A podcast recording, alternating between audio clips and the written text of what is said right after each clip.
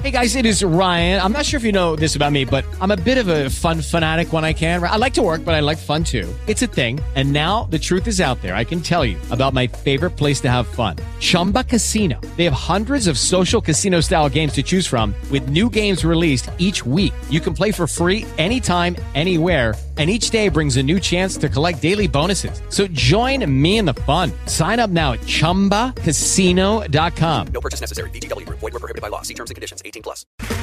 Okay, round two. Name something that's not boring. A laundry? Ooh, a book club. Computer solitaire, huh? Ah, oh, sorry. We were looking for Chumba Casino. That's right. ChumbaCasino.com has over 100 casino style games. Join today and play for free for your chance to redeem some serious prizes. ChumbaCasino.com. No purchase necessary. Full prohibited by law. 18 plus terms and conditions apply. See website for details.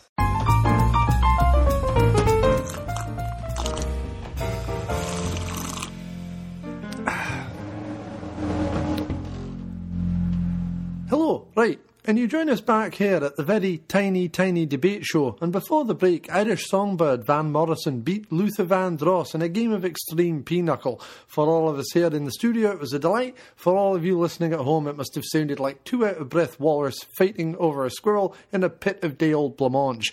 Van, if I may call you that, what conclusions did that lead you to make about the renewable energy crisis? Well, I, uh, well, wouldn't I?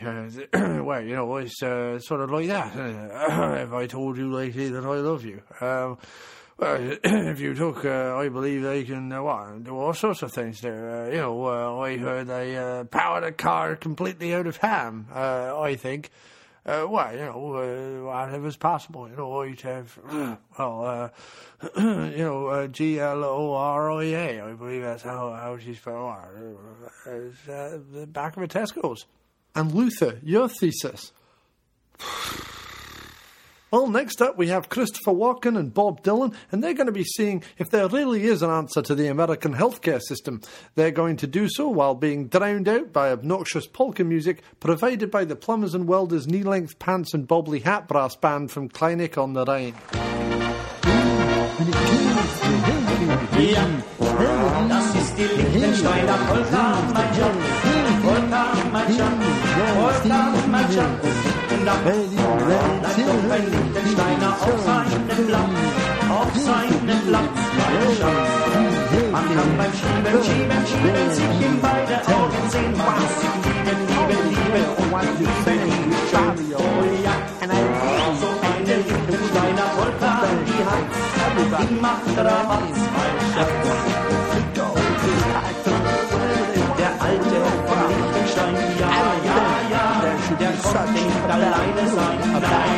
Sein. Er schickte seine aus, ja, ja, ja.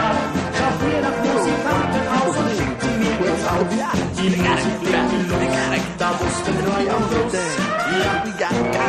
ist die Lichtenstein. All right, all right, that's enough. And to end our show, 80s funny man Russ Abbott is going to be fired from a cannon through some framed portraits of Princess Anne. Good day.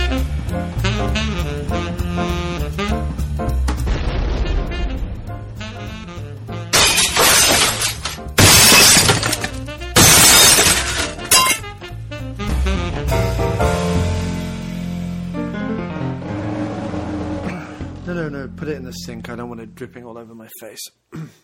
And now on Radio Flange Goblet, it's our special holidays episode of the Aftermovie Diner. And to present it right, it's coming all the way from Martha Plimpton's left thigh serviette explosion, a charming and festive bistro on the back of a flatbed truck winging its way down the B732 to Upper Groynton, the town which until recently had a large gold statue of Michael Winner in a dress underneath a sign which had only one word written on it, and that word was flapjack. When you arrive at your destination, Martha Plimpton, or a pretty convincing lookalike, will be waiting for you personally to show you the way to our extensive choice of lavatories and to mock your choice of loudly coloured holiday sweater.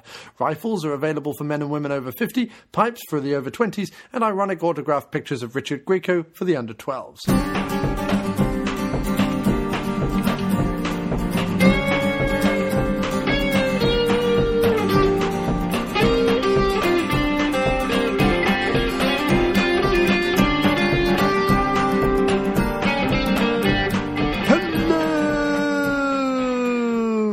Marvels and Marvelettes, and welcome to a very special episode of the After Movie Diner. Well, every episode I like to think is special, but this one just a hair more.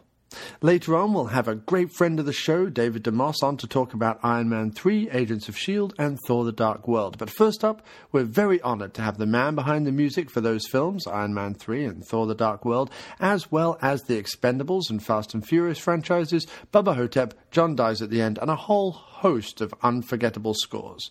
The After Movie Diner is proud to present a conversation with Brian Tyler.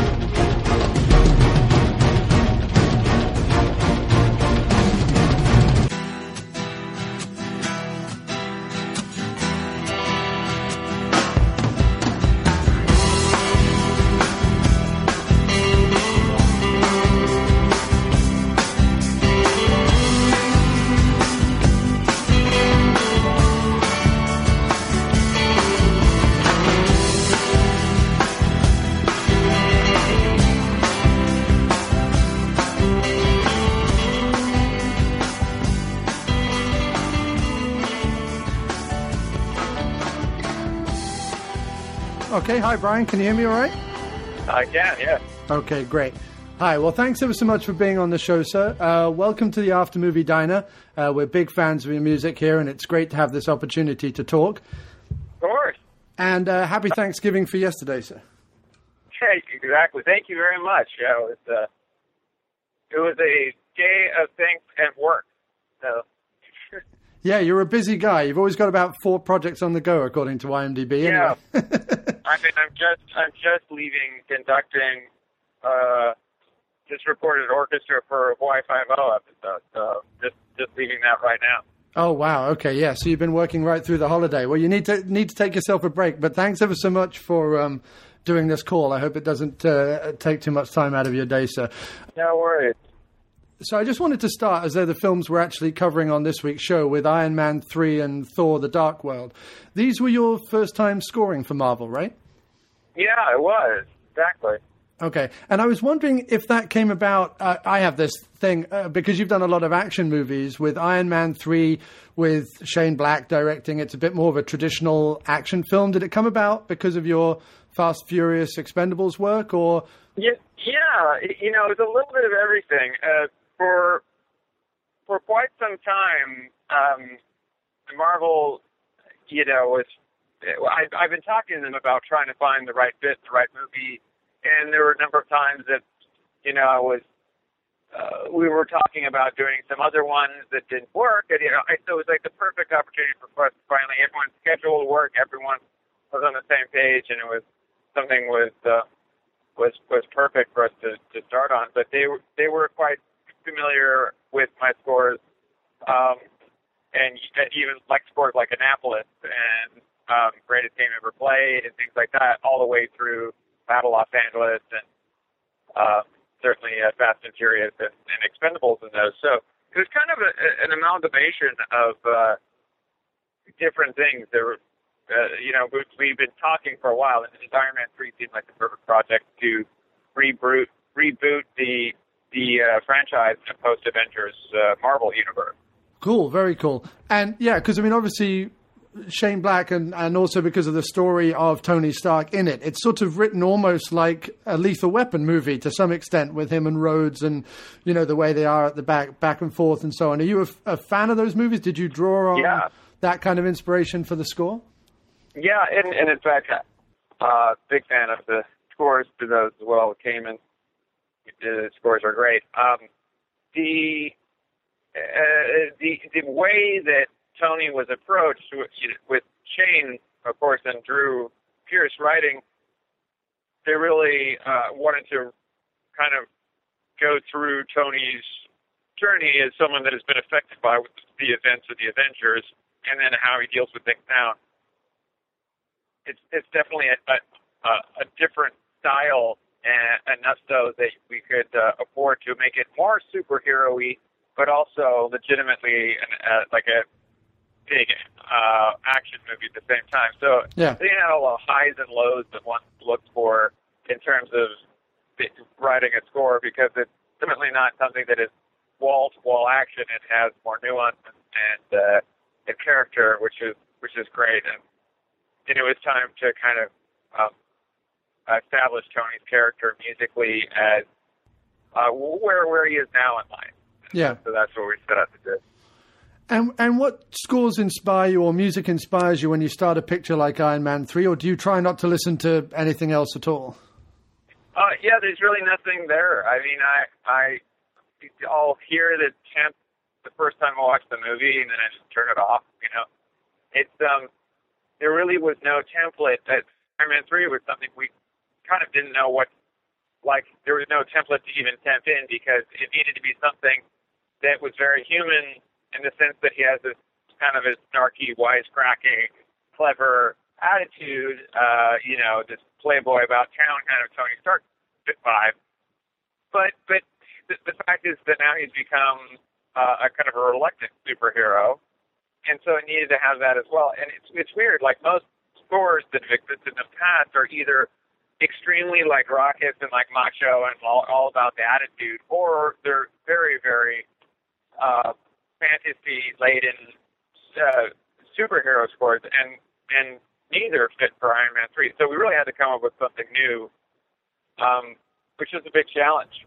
Yeah, I, I wondered if there. I mean, I couldn't think of one off the top of my head, but was there any sort of theme or anything from Iron Man one and two that you had to incorporate? Uh, does Tony No, have I like mean- a central theme? Or? Yeah, it was. It, it, Tony's theme is really from Iron Man three because there wasn't the room in those first two movies to actually have that kind of language. Um, Right.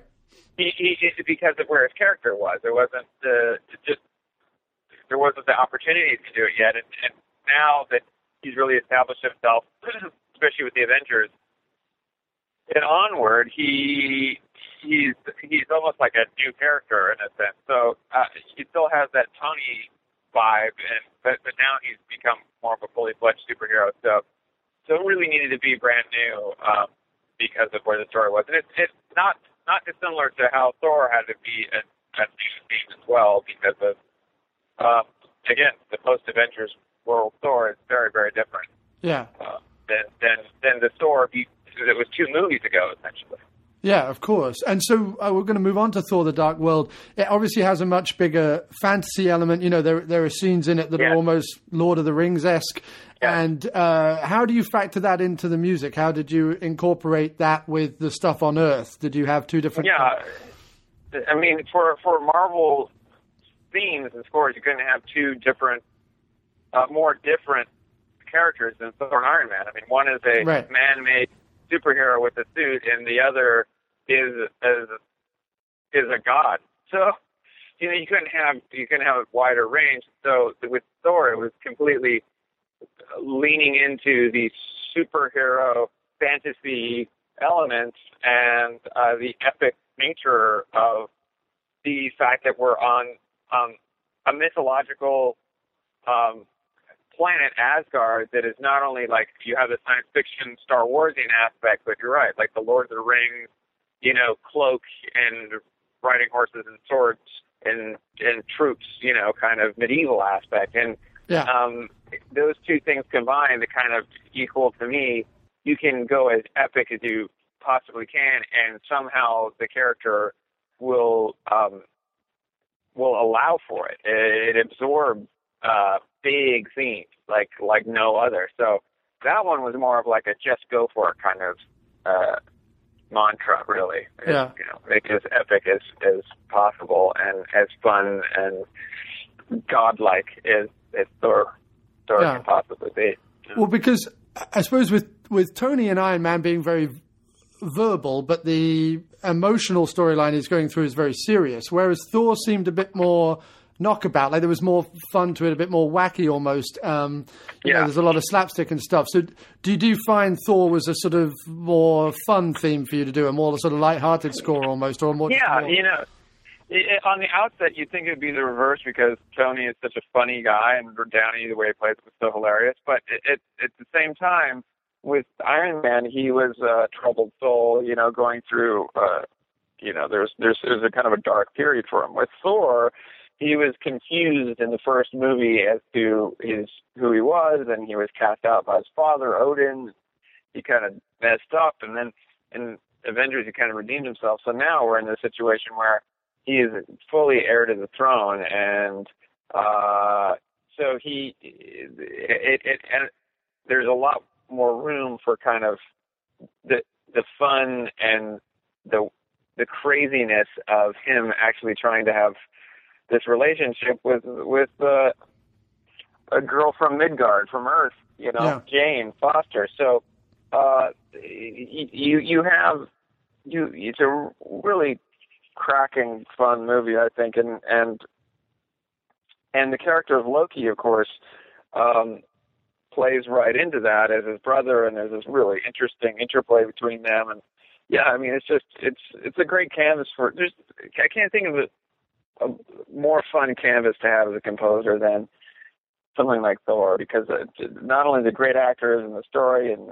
Marvel, the Marvel universe, but it's combining these, these two things. There's kind of the old medieval uh, sword and sandal kind of thing, or well, not sword and sandal, but sword and uh, armor kind yeah, sword and shield, with, yeah. sword and shield with with uh, with with science fiction lasers, you know, and spaceships, you know. Yeah. So it doesn't really get better than that for me, and it's, it it it really spoke to the inner kid in me that grew up watching Lord of the Rings and Star Wars and all that. So. Yeah, it had. I mean, not in the campy elements, but it had sort of Flash Gordon moments almost in a in a weird way. Yeah. it wouldn't have been Yeah, out of you know, place. You know, It was if if Flash Gordon was done now with kind of the Marvel angle, you know. Yeah, there's there's um there's some really cool ships and you know dogfight flight sequences and battle sequences and the dark elves are really cool and it, it, it's just um I think it, it was it was a blast to do and, and I loved I loved scoring it and loved conducting the orchestra too. It was great. The next question does feature a mild Thor the Dark World spoiler, so if you really don't want to hear that, please just fast forward the interview by about a minute, really no longer than a minute.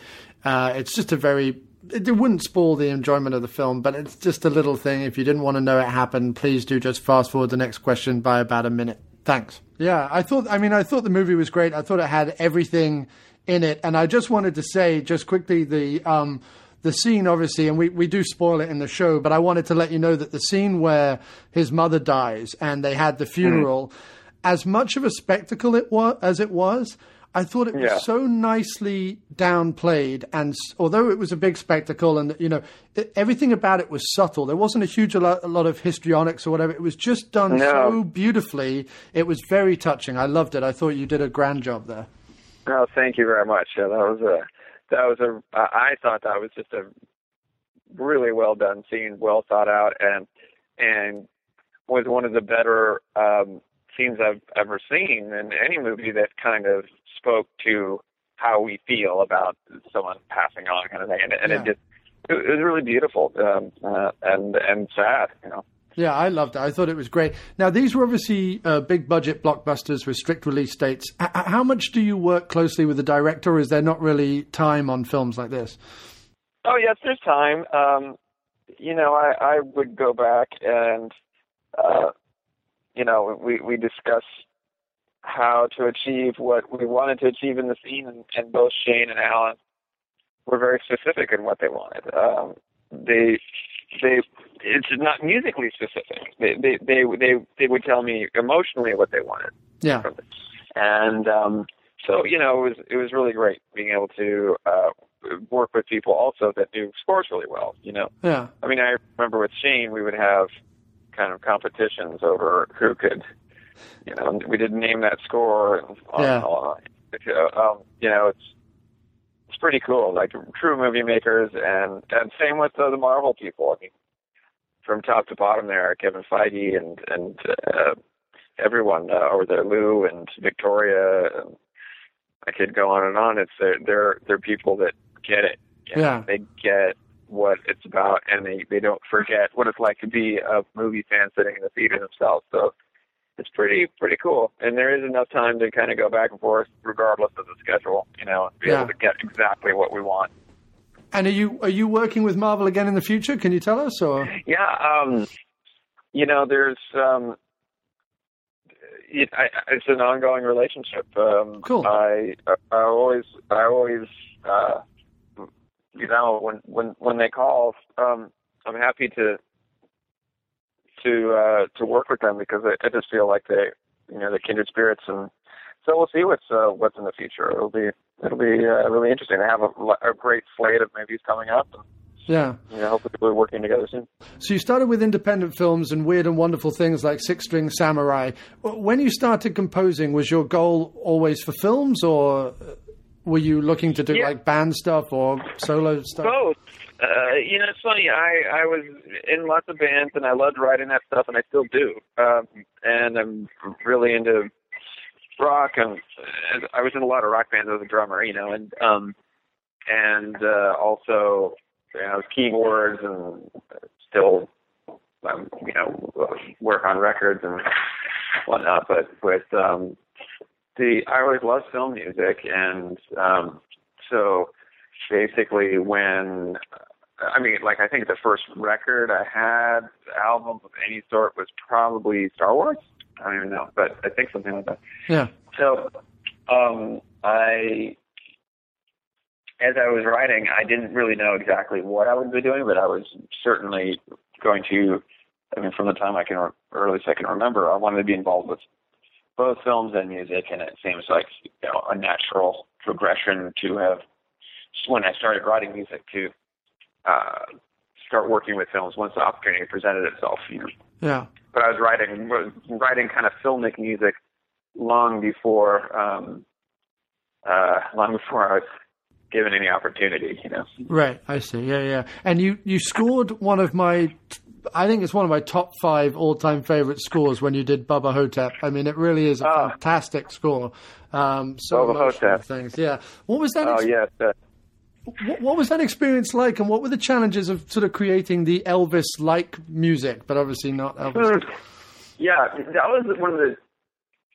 You know, looking back, it just it seems like an almost impossible task to create music that's kind of Elvis-y, but also isn't Elvis music, but Right. also emotional and and isn't isn't campy in a way that makes fun of our characters but embraces them. And and it just it was one of those things. I wrote a theme for it and thought that it'd be great with guitar and kind of a choir of, you know, not a refined choir, but more of a kind of a uh, just a a choir of a bunch of me singing, you know, this kind of men's choir thing. Sure. So, um, I I just wanted to make sure that the the the character was given full respect in it, and it's not kind of a goofy score whatsoever. Even though the movie is kind of crazy and quirky and wacky, Yeah. I was like, well, let's play the music straight because it's because you really do feel for him. He's a genuine person, and uh, so it, it came about like a kind of an unexpected way. You could it could have gone in a very very different direction. Yeah. No, I mean it's certainly you know because of the obviously the budget and everything. The the music to some extent, and everything's great about that movie. The direction, the acting, you know, everyone Yeah, pulled out their very- game. But but the music, as as scores often do to low budget films, elevates that. I, I mean, the one moment I think of is when he says. Mr. President when JFK dies at the end. It, Yeah. You've got a lump in your throat. The hair comes on the Yeah. back of your neck because, and it's a ridiculous situation. You know, this guy isn't JFK and he's not the president and he's not Elvis, but it it it, it immediately makes that moment emotional. It's fantastic. Yeah, yeah. When he acknowledges, yeah, he acknowledges what he he wants to be. And yeah, it's a great moment in the movie. Yeah. And the, the music complements it so well. So uh, you reunited with Don Coscarelli for John Dies at the End. Is that going to be an ongoing Yeah. relationship? What's that like then? And what draws you to offbeat projects like that? you know, I just I love uh working with Don. Uh, is you know, again, you know, I was a big Phantasm fan and all that, and so you know, we're we're kindred spirits, and it is fun working on things that are a little bit uh, a little bit off the wall. Um, and and and so yeah, I, I, I'm always every year trying to um, you know find a project that, or two you know that that do that. Yeah. And do you do a lot more uh, work yourself on those, playing the instruments yourselves and keeping the orchestral side of it smaller and things like that? Is that more fun as well, more intimate? Yeah, it is. Uh, I like changing it up, certainly. I mean, I just finished conducting today, and it was kind of a different size kind of chamber orchestra today. So, Oh, nice. it, you know, it's, it's uh, just changing up. Sometimes I'll play old instruments, you know, like on break or Bubba Ho-Tep, I'll just play everything. Yeah. Um, and, and, you know, it's changing up the instrumentation too is always fun. And, another big relationship, I guess, uh, for your scoring and your filmmaking and things like that is obviously Stallone. You know, you worked with him on the fourth Rambo and then the Expendables uh, trilogy. Um, what what was that like? What was the first time like meeting Stallone, and does he work closely with his composers? He does. He's a big he's a big film music guy, um, for sure. And he's had such a like intimate relationship with the music and his themes from Rocky to Rambo. And he called me in. I mean, it's trippy meeting him at first. I mean, now we're friends, but you know, he called me in to check out the script for Rambo, which he was just finished. He hadn't shot the movie yet, and of course, you know, Jerry Goldsmith having done the first three, it was tall order stepping in. Uh, but he called me in to, first I didn't think it was him calling. I thought it was some guy joking around with using St- Stallone's voice, which just fooled me. But, but, um, once I realized it was actually him and we met, it was pretty cool, you know, and we, we just talked about music and, and, and it ended up being that we just really hit it off, you know, we, just personally and from a, from what we wanted out of these movies as well. A couple more questions from from listeners of the show. One of them was asking which movie score was the hardest score you did for a film, Oh my goodness. Hmm. and and sort of what made it hard. Was it because you had Yeah. to do a lot on it, or you know, was it because it was a big orchestra, or difficult subject matter, or I don't know. Yeah, you know, uh, boy, what was it? You know, it's interesting. I just uh, it comes to mind the movie I just conducted last week uh, called Into the Storm, and it was a challenge uh, for a number of reasons. But one of the main challenges was just the fact that there's these big tornadoes and they're loud, and they take up kind of different sonic ranges, and the fact that we wanted the music to not be like big bad wolf kind of thing, but that the torn the, the actual storms are intelligent and clever and and and they're they're awe inspiring and you have to respect them. And, and so the music had to say a lot, but kind of work within these big giant sounds. Uh, so what I actually ended up doing, and when I started writing, I kind of kept doing things that would clash with the storm, and so I just simply thought, why don't we actually analyze the sounds of each scene, the actual sound of the storm, and we'll put it through a scope, and we'll, we can see the EQ curve and and get a kind of a graphic of it, and then kind of pick what instruments and what range and what key can play at different times. When the storm's really close, it tends to be in this range, and when it's a little bit further away, it's a little bit more like this. And so I completely wrote the entire score around the sonic range of the storm, uh, the storm's EQ output.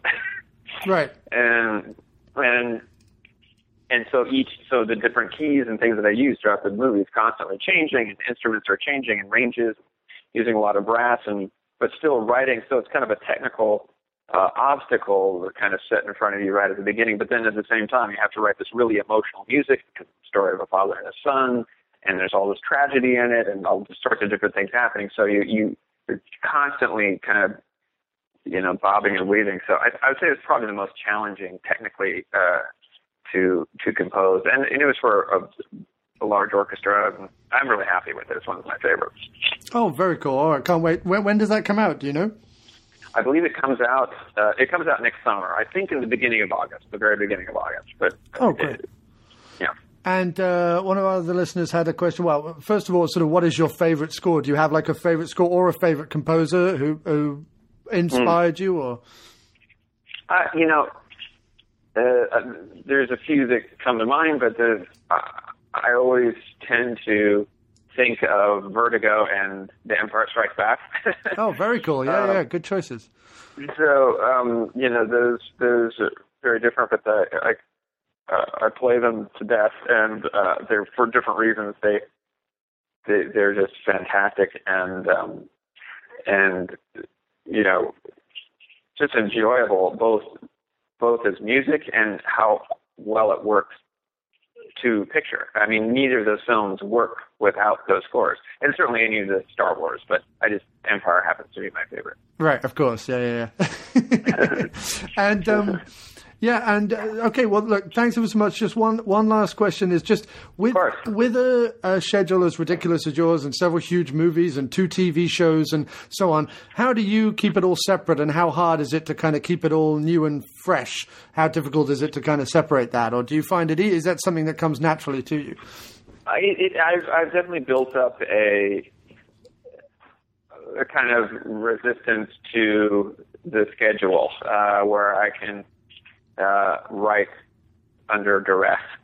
Like Right. composing under duress. This is constant, and um, the thing that makes it the, the the bright side of it is that is for me the fact that the subject matter changes really quickly throughout the year as I've gone from one project to the, to the next is why it keeps it fresh. I mean, going from Iron Man 3 to Now You See Me, they couldn't have been more different, you know, and they were right on top of each other. Then Thor was right on top of it. And then, you so the, so the, the fact that you're kind of doing different things at the same time, I was doing Assassin's Creed at one point there during that time, and that was like gypsy music, pirate music kind of thing.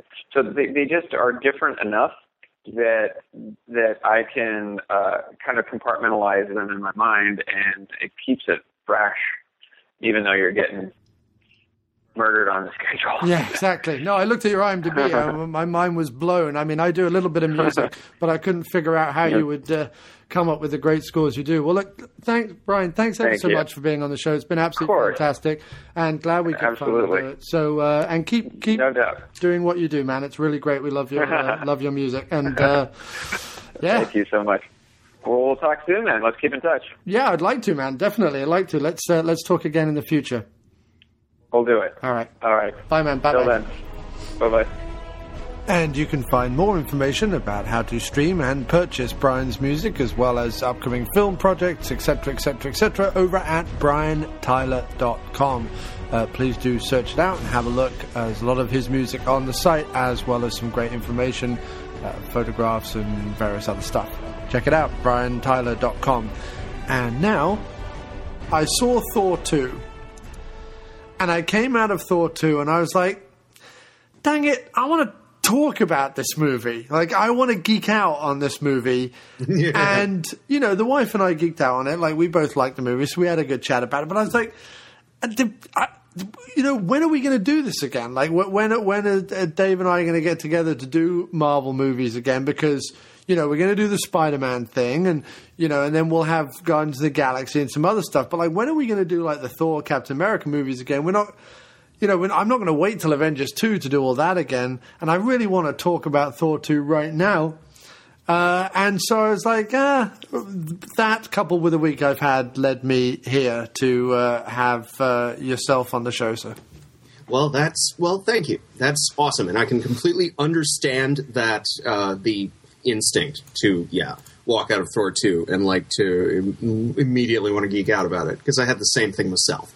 Okay, folks and folkettes, we're back here in the After Movie Diner for yet another episode, and I'm extraordinarily happy, honoured, pleased, excited, and my geek engine is well and truly revving uh, to have uh, back on the show once more, uh, fount of all comic book knowledge and uh, dear friend, Mr. David DeMoss. Hello, sir. Welcome back to the booths of the diner. Well, thank you so much for having me again, John. And you know what keeps going through my head? What's that, sir? Where's my sandwich? What have you ordered? So, what would you like to order this evening in the after movie diner? What would be your diner food of choice? Let's say we've just Oh, come out God. of Thor If I- two. If I could get my uh, if I could get myself a Philly cheesesteak, that would be just prime. A Philly cheesesteak in New York. Well, I mean, you can you can do that. That, that. That's a thing. We could make that happen. That wouldn't be a problem. If you, well, and you're hey, you're closer to Philly than I am, at least. Um, but but actually, you should come to Portland. We get some pretty good ones out here myself. Just a, just a hundred miles uh, south or so from a certain place where they shot Twin Peaks, more or less. yes, 100, 150 miles, something like that. oh yeah, we don't get that weird, um, No. but we're close. We're, we're we're close. But do you have places where you can get great pie? That's the important. Oh my God, yes, good. Well, that's that's all you I need, will. right? I will get you pie. Excellent, Yes. excellent. Well, that's good. We have a standing. Uh, We just won't tell the wife. Yeah, it's good.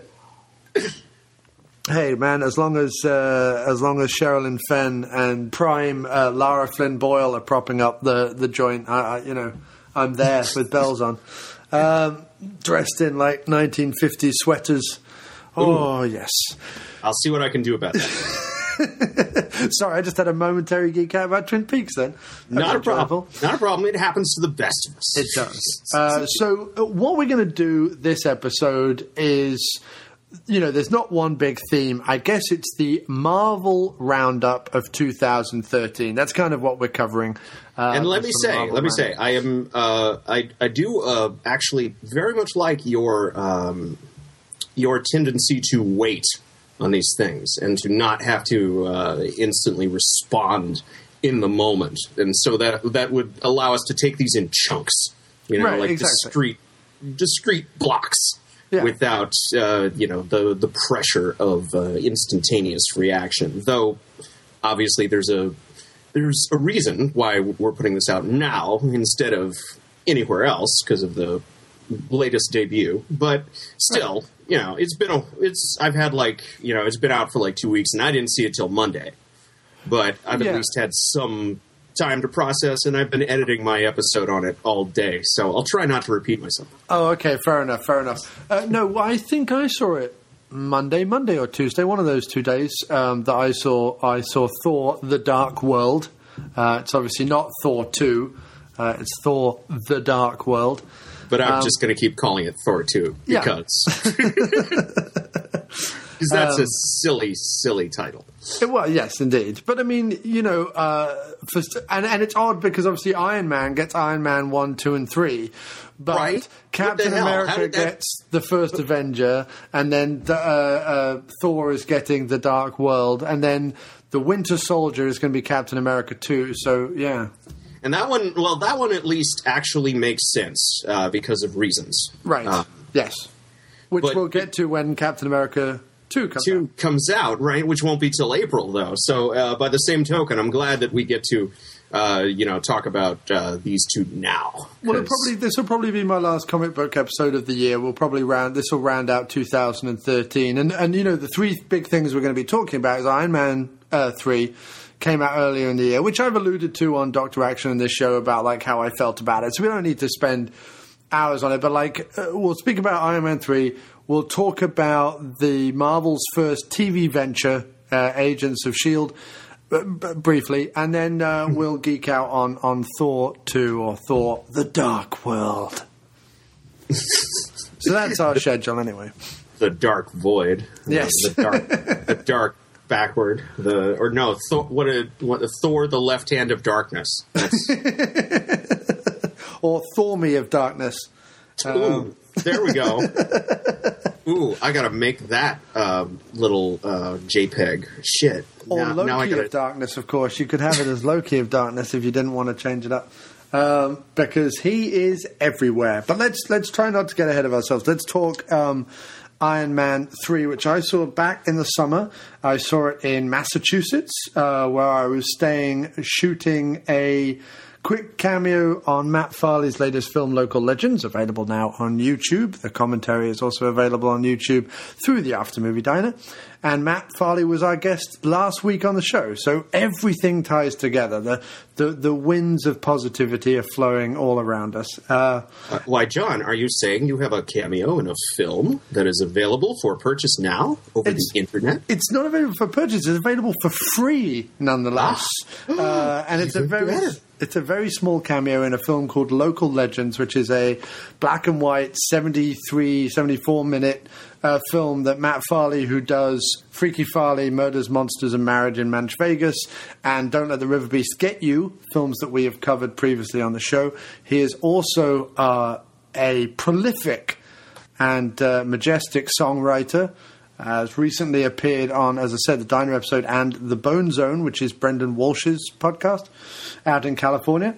And uh, yeah, he did a film that is sort of a well, it's a very clever take on the artistic versus commerce dilemma, while also being a kind of purposefully uh, self-exposing uh, Woody Allen esque, but with a kind of odd, surreal Massachusetts twitch, twist to it, uh, kind of Stardust Memories type thing. It's very interesting, very exciting, very cool. Well, it sounds like a rip roaring good time. That is also uh, universal, at least to mo- almost everyone who works in any facet of the entertainment industry. Indeed, indeed. So I almost feel like I can't do a podcast now without mentioning Matt Farley, but I was up in uh, the wonderful town of Danvers, Massachusetts, when I saw Iron Man 3, which I like to call uh, Lethal Iron Man Weapon 3. As Um, well, you should. it is the Shane Blackiest of uh, the all these Marvel movies to date. Yes. Well, Uh, I mean, with- indeed, because it is. It, it literally. It was almost like Kiss Kiss Bang Bang was a failure, you know, tragically so, because it's a great, great film. But Kiss Kiss Bang Bang was a failure, and the moment Robert Downey Jr. got any clout in the industry again, he was like, Shane, buddy, come back and do your thing, and let's get it to millions of people. And that's kind of what this is. And and let's yes, and let's make millions upon millions of dollars. Uh, right.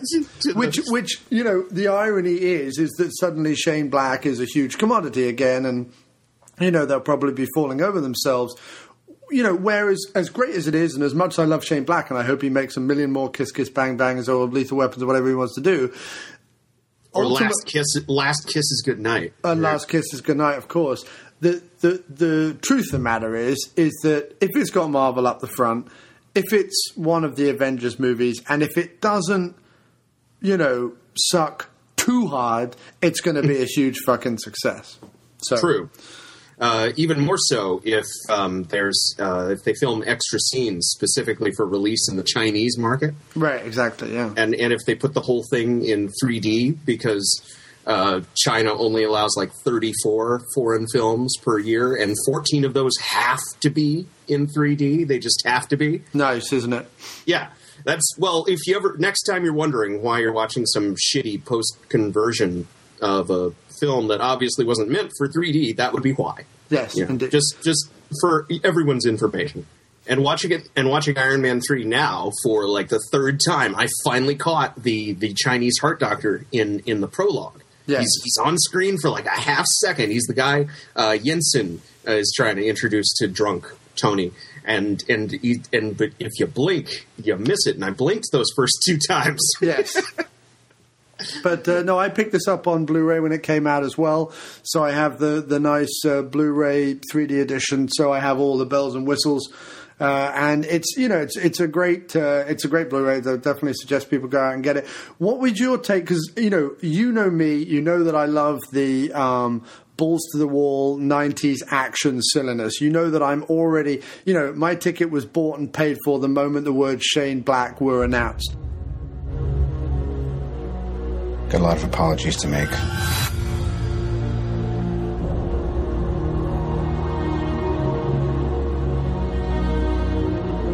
Nothing's been the same since New York. You experience things, and then they're over. I can't sleep. And when I do, I have nightmares. Honestly, there's a hundred people who want to kill me. I hope I can protect the one thing I can't live without.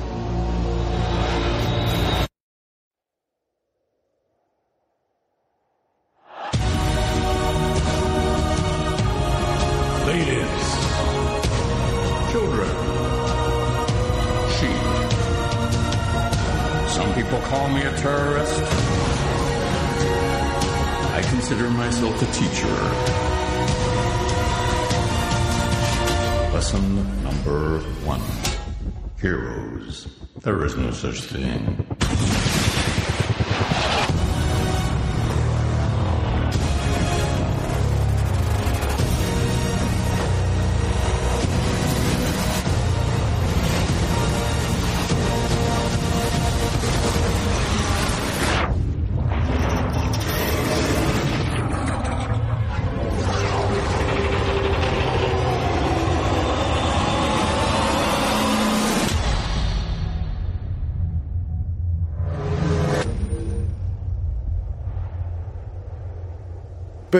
Yourself, sir, you're slightly more discerning. What were your feelings on on Iron Man three?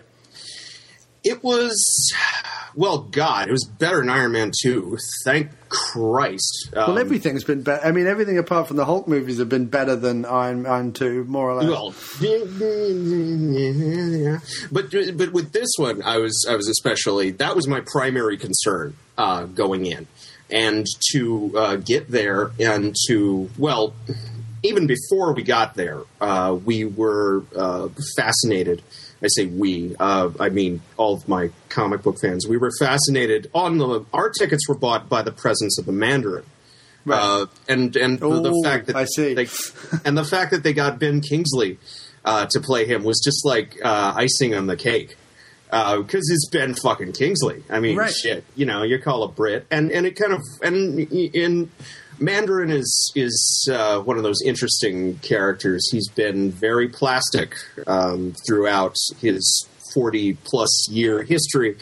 For obvious reasons. I mean, he started off as a bald faced yellow peril stereotype, and every writer that gets a hold of him since has tried to, like, edge away from that somehow while still kind of keeping the details in check, or they've they've completely given up and and just said fuck it. Uh, so uh, I going in, I knew uh, this that was either going to go one of two ways. Uh, so, and this might hopefully will surprise you. Uh, I did not have the instantaneous negative reaction that uh, so many of my uh, brethren and sisterin did Right. uh, to the uh, final reveal of the Mandarin's true nature in the, about two thirds of the way through this movie. Yeah. Um, my real criticisms for it would be just on the basis of mm, pure technical stuff. Like well not even that. Just like just like uh, technical story stuff. As usual the villain plot in these and this has been true for most of these marvel movies i think. As usual the villain plot is really kind of lame I mean, uh, you know, it the the plot itself amounts to is Iron Man a bad enough dude to save the president? And uh, any movie that I could sum up with a bad '80s video game reference is, it's obviously going to be a little down there. The thing they had to do, though, with Iron Man 3, you know, what, what they've clearly done with these movies, and it- you know, like you say, it shines through in the weakness of the villain each time, is they are telling Tony's story. They, you know, they are telling Tony's story, and the I liked the way that the third one, through all its, uh, you know, action movie nods, through all its, what what was clever about it was in order to tell the story of Tony the Man again, rather than Tony the Iron Man. It Shane Black is almost perfect for it because if Shane Black makes a movie, he doesn't want a lot of CGI and he doesn't want uh, uh, people running around in suits. He wants like guys. You know what I mean? He wants like guys doing stuff. So Indeed, it's Yes, almost the, like the a- more the more unclothed, the better, right? And, and sweaty. So, so it's more fan. It, what it, what is hilarious about it is that the 90s action moviness that Shane Black brings to the project actually also helps to inform uh, Tony Stark's journey in terms of get him out of the suit, get him back to what is it that made Tony great in the first place. Because, you know, we're going to that line in the Avengers, you know, take away your iron armor and what the hell are you? And I know, like, he has that, you know, uh, witty comeback. Genius, billionaire, playboy, philanthropist. But then what I really like about that is Captain America's response to it, which is, I know guys with none of that worth 10 of you. Right. And, the whole movie and the genius of the Tony Stark through line through uh, Iron Man 1, eh, not so much Iron Man 2, the Well, half Avengers. of two. Half, Half of two. two, right. Yeah. Half of two, the Avengers, and then Iron Man 3, which also, let's be fair, has to be a sequel to the Avengers in some regard. Um, just like a lot of those ones before the Avengers had to be clear prequels to it. Um, well, they didn't. They didn't have to be. No. I wouldn't make a normative claim like that. They Uh, chose to be then. yes, there we go. Yeah, that's better. But, Uh, but- so it, it, the, the, just to finish the through line is that the fact that they managed to do that while also having a shit ton of fun, uh, and while also basically making Marvel's answer to a '90s action movie, just in the same way that when we get onto it later, Thor 2 to some extent is Marvel's answer to a Lord of the Rings movie or, you know, a Game of Thrones or whatever you want to, like that fantasy element. Indeed, yes, indeed. It, it's it, what I like about it is that Marvel are playing with genres, and Marvel is taking, or seemingly openly taking chances, rather than doing the play it safe, keep him in the suit, have him face, you know, mere doppelgangers of himself type, ongoing, tedious plot lines. You know which I mean? is yeah, which was yeah, which was part of two's problem. right. Um, so I will now let you have the floor again, David. No, you're fine. No, you're fine. Um, but yeah, because you're yeah, you're absolutely right. Um, in in the say what you want about uh, Iron Man two, but uh, he called uh, back then he called the armor like a prosthetic, and which is wrong because that real prosthetic is that f- glowy thing in his chest, right? Right. Um, and so uh, the plot of three is all about him facing up against this guy who, uh, you know, at least at one point wanted to make prosthesis a thing of the past, right? Vestigial, redundant. And and so uh, uh, with this thing, you know, extremis. I mean, it, it just happens to make you explode.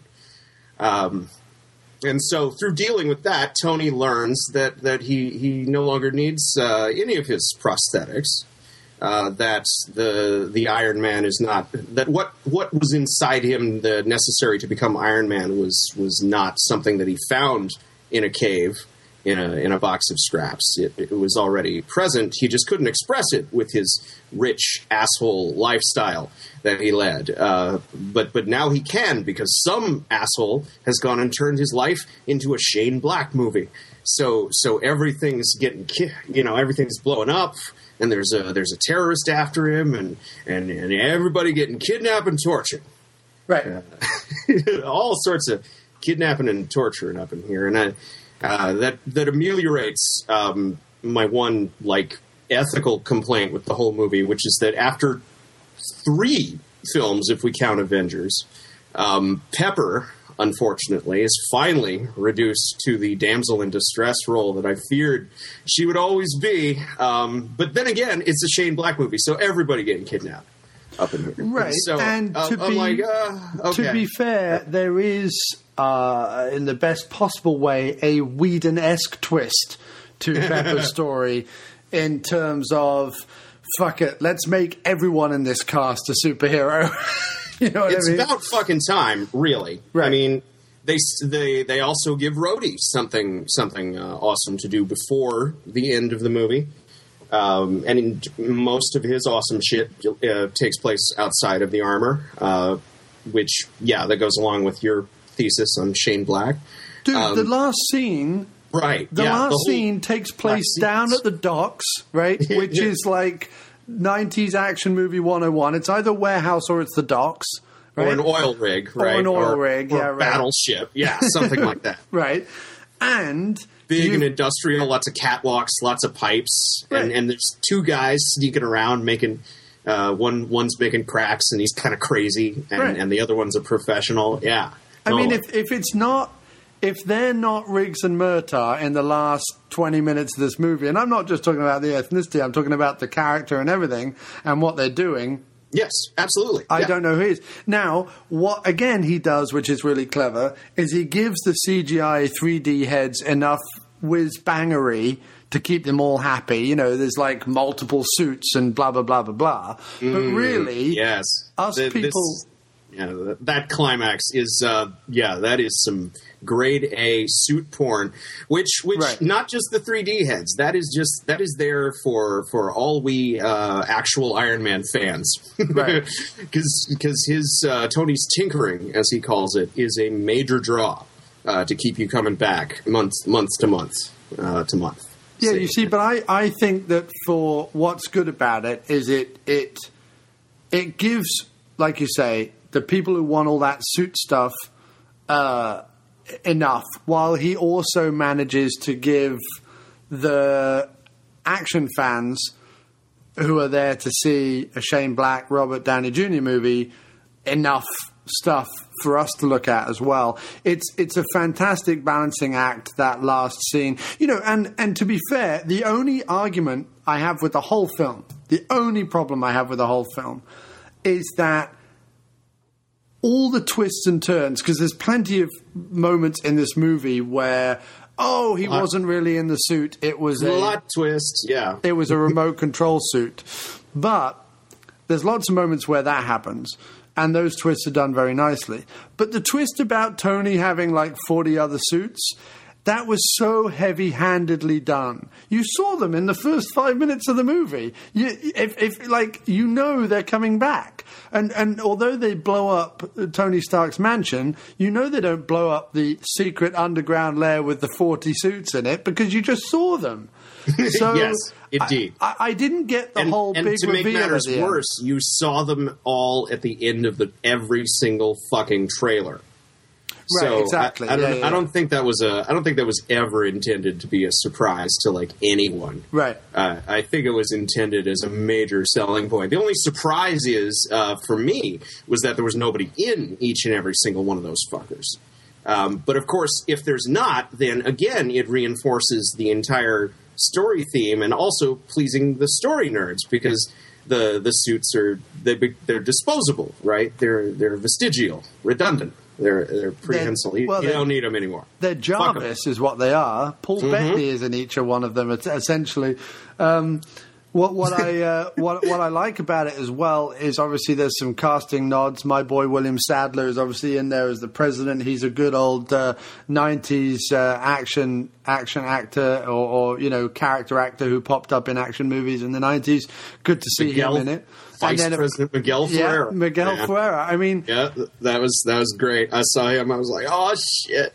Yeah, and not only that, but of course, uh, evil Vice President Miguel Ferrer, because you can't have you can't have Miguel Ferrer in a in an action movie and him be the good guy. You just No, can't. it's never it's never happened. No, God. Even Bob Morton sniffed coke off Hooker's tits. Right, Not that exactly. there was anything wrong with that. So that was that was pleasurable. I had to get a nod in there because obviously we were we were very lucky to have uh, uh, an interview with uh, Sadler earlier on in the year, and uh, what what a gentleman, what a, what a legend. And you know, I don't know about yourself, sir, but I hope they bring him back again and again and again. I hope he at least gets some Avengers two cash. He becomes the. You think he should be? Uh, you think this Marvel universe should be uh, under the Sadler administration? I would not be opposed to that at all. Actually, I, I, don't. mean, why not? I mean, he's in Iron Man three. To be fair, he's presented as a little ineffectual as a president. So but maybe that works I would. perfectly well in a superhero universe because what the fuck else are they going to do Right, exactly. if the president can solve shit? but all I'm saying is that I want Sadler to get some of that sweet, sweet Marvel coin, and uh, the more movies they can crowbar him into, the better. Plus, it keeps up their beloved continuity that they uh, uh, that I have to say in Thor two they do a very good job of scrabbling around and trying to tie up the whole. Sorry, how did Thor get down to Earth for Avengers again? Um, they did a very good job of doing that. Thor two, uh, which we'll get on to later. Any any um, uh, favorite Well, bits in Iron Man three? Yes, unfortunately, you made the mistake of mi- mentioning continuity, and uh, mention that to a comic book fan. It's like putting uh, blood in the water, uh, because that's the that would be the other uh, mm, that would be the real major techni- technical uh, problem I have with with Iron Man three. You know, my at least during the last third of the movie. You know, the first two thirds, I'm I was rolling along happy as clam. You know, just fine. Um, but uh, you know, by the time you get to the vice president's, uh, you know, plot to team up with a terrorist to assassinate his the president, uh, I'm starting to wonder. You know, this is kind of Captain America's detail. Where where the hell is he in all of this? Right. Uh, honestly, that would be question one. And then we find out um, that uh, Tony is that this whole movie has been a, framed as a mm, flashback, and Tony is telling or trying to tell to to Doctor Bruce Banner, and and I'm wondering, okay. Um, where where the hell has he been uh, this this whole time? I mean, you know, it, it'd be it, it'd be real convenient uh, to uh, have a, a Hulk sleeping on your couch uh, if you call out a uh, terrorist mastermind on live TV in front of the hospital where your comatose friend is staying. Uh, what what I would argue, though, I mean, surely because they've done this in comic books, they've had. You know, they have the Avengers comic books, but then they also have the Iron Man comic books and they have the Hulk comic books and whatever. And sometimes the Hulk, you know, joins forces with other people and other things in the Marvel universe that isn't the Avengers. And sometimes, you know, at, at um, I understand the argument because at the end of the day, it's like at the Oh, it's it's not even really an argument. This is just the things that go through my head. Uh, Right. the argument is, is like, what bad threat could any single one of them face that they couldn't just pick up the phone and say, "Excuse me, Captain," and "Excuse me, Hulk, could you come down here and help me out?" You know what I mean? If they've defeated Loki and a swarm of intergalactic, you know, alien beasties, um, really, then anything should be fair game. And I'm saying that they're going to get to a point, and it'll be interesting to see phase three, phase four, phase five, if we even get there, to see sort of what uh, villains they can throw at these guys that they can't just dust off their shoulders with gay, gay abandon, you know? or to see where they go after uh, dusting them off with with Right. gay abandon. I yeah, we have we, we comic book nerds have some idea of whom they're going to be facing, but as as well, Iron Man three, for example, tells us our ideas of of what these characters are and what they'll be on screen are not always correct. Uh, more often than not, they're not. Right. So I'm just wondering where the hell everybody is. You know, I, I just want like one throwaway line is some kind of an excuse. Oh, you, mean know, like the line in the Avengers where they say about Natalie Portman? They go, "Oh, she's off at some facility Yes, somewhere." uh, yes, uh, yes. Nettle, and and it shows her head on the screen, like, Yeah. "Sir, not appearing in this film." Right. Um, and then and then in the sequel, you know, suddenly, yep, we're in London now, um, which tells me that yes, they are running these things very much in the sim, same vein that uh, the comic book company would run uh, continuity. In that um, it's continuity that I feel the need to put sarcastic air quotes around. Right, because Um, at the end of the day, it's about the story of the main character. That's Right. what they're focusing on. And what's interesting is that they're And thank foc- God. Oh, you know, completely. Thank God. Like for people like us who like character and like script and like acting and like directing, the fact that they're giving all of these to like different directors, interesting directors, they're giving, they're writing them in such a way that each of them have their own vibe, their own feel, that that each of the characters get to tell their individual stories. That's fascinating and great, and also within keeping with the beauty of comic books. Like the beauty of comic books is not necessarily the villain of the week or the villain of the series or the villain of the whatever. The beauty of comic books is the length of time they get to tell the character's story and Yes. what they can put characters through.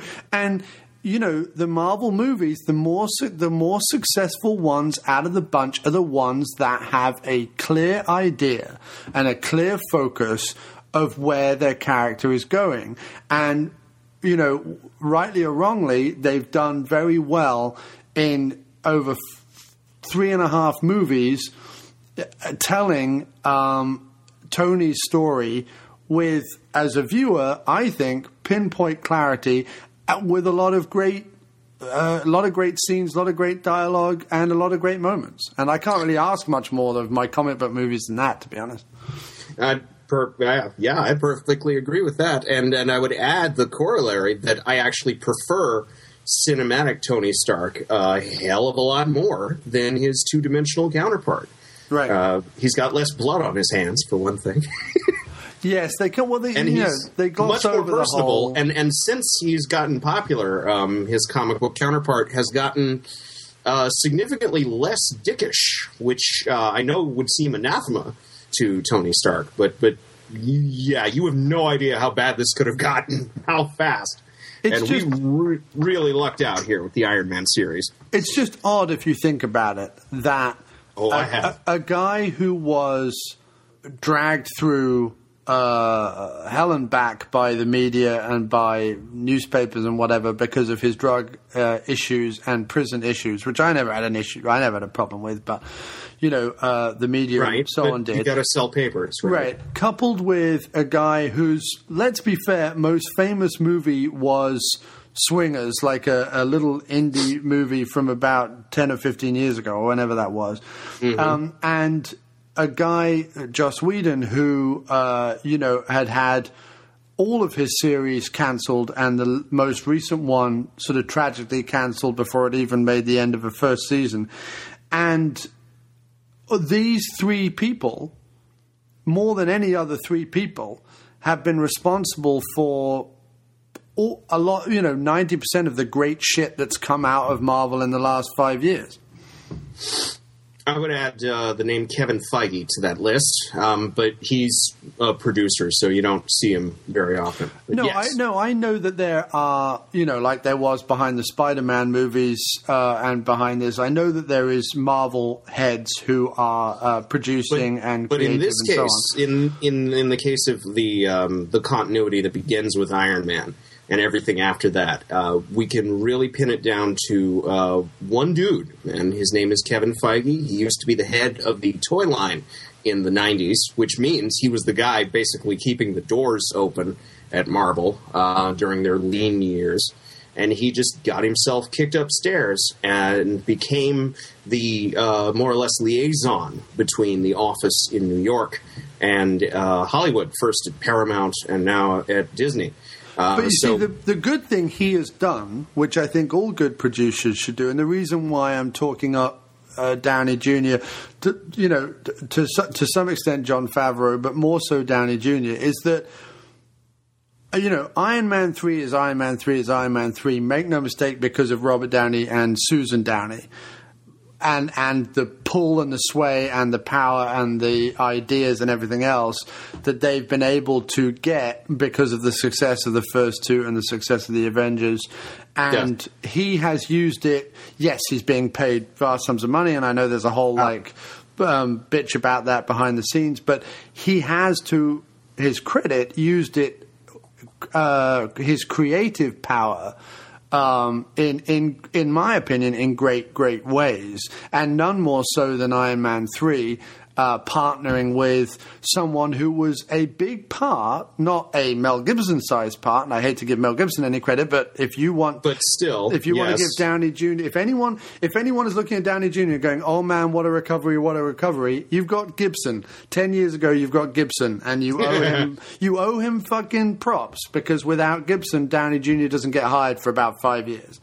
Indeed. So, um, and and hell, he yeah, uh, and his wife, and Susan Downey. You've got to give her a huge credit from being, you know, from him being in Gothika onwards. Like she really ferreted his career into the right right areas and the right arenas, and bless her too. But you know, he Downey Jr. has used it this very creative way, and he's you know getting Shane Black in there, um, and and yeah, maybe egotistically, but also to the benefit of the fans, telling Tony's story the way they have. I couldn't be, you know, I couldn't be happier, and certainly after after Iron Man two, um, you know, and that's why Kevin Feige seems like a decent guy. He's like, look, we've got good people on board. What more do I need to know? I can either stand in the way of this thing or stand to the side and let it happen.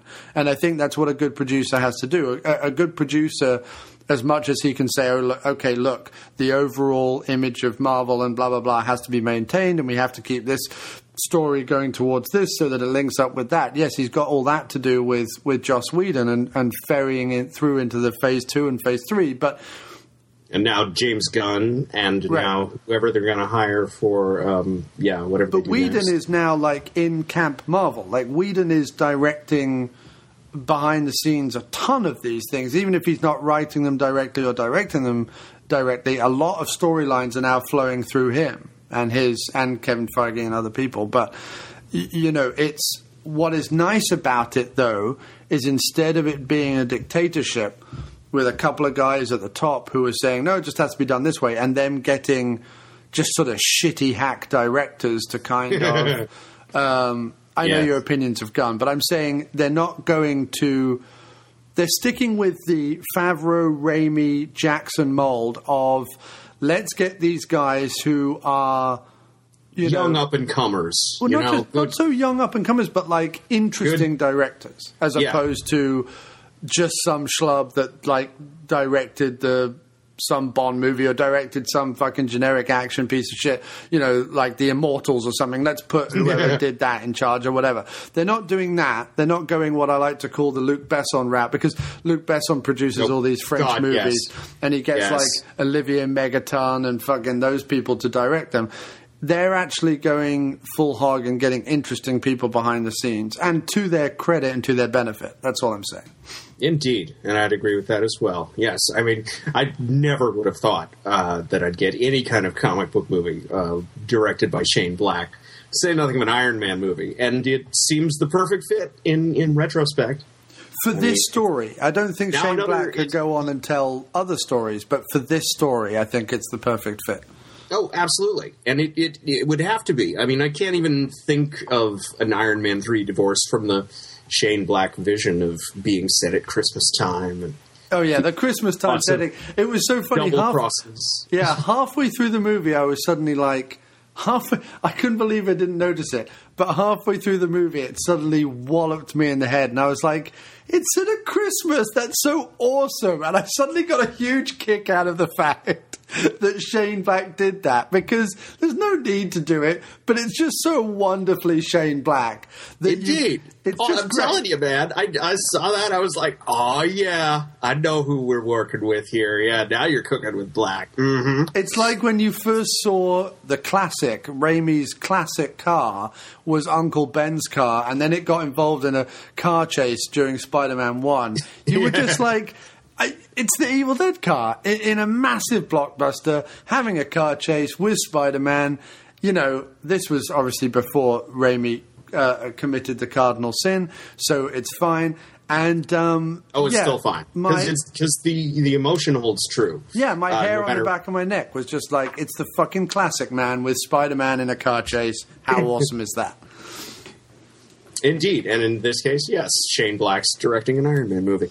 Um, What yeah. was your feeling on the kid thing? The whole kid Hmm, I was afraid. storyline. I was afraid you were gonna. I was afraid you might you might ask about Haley, uh, not Joel Osment. Right. I don't know. He he was okay. Eh.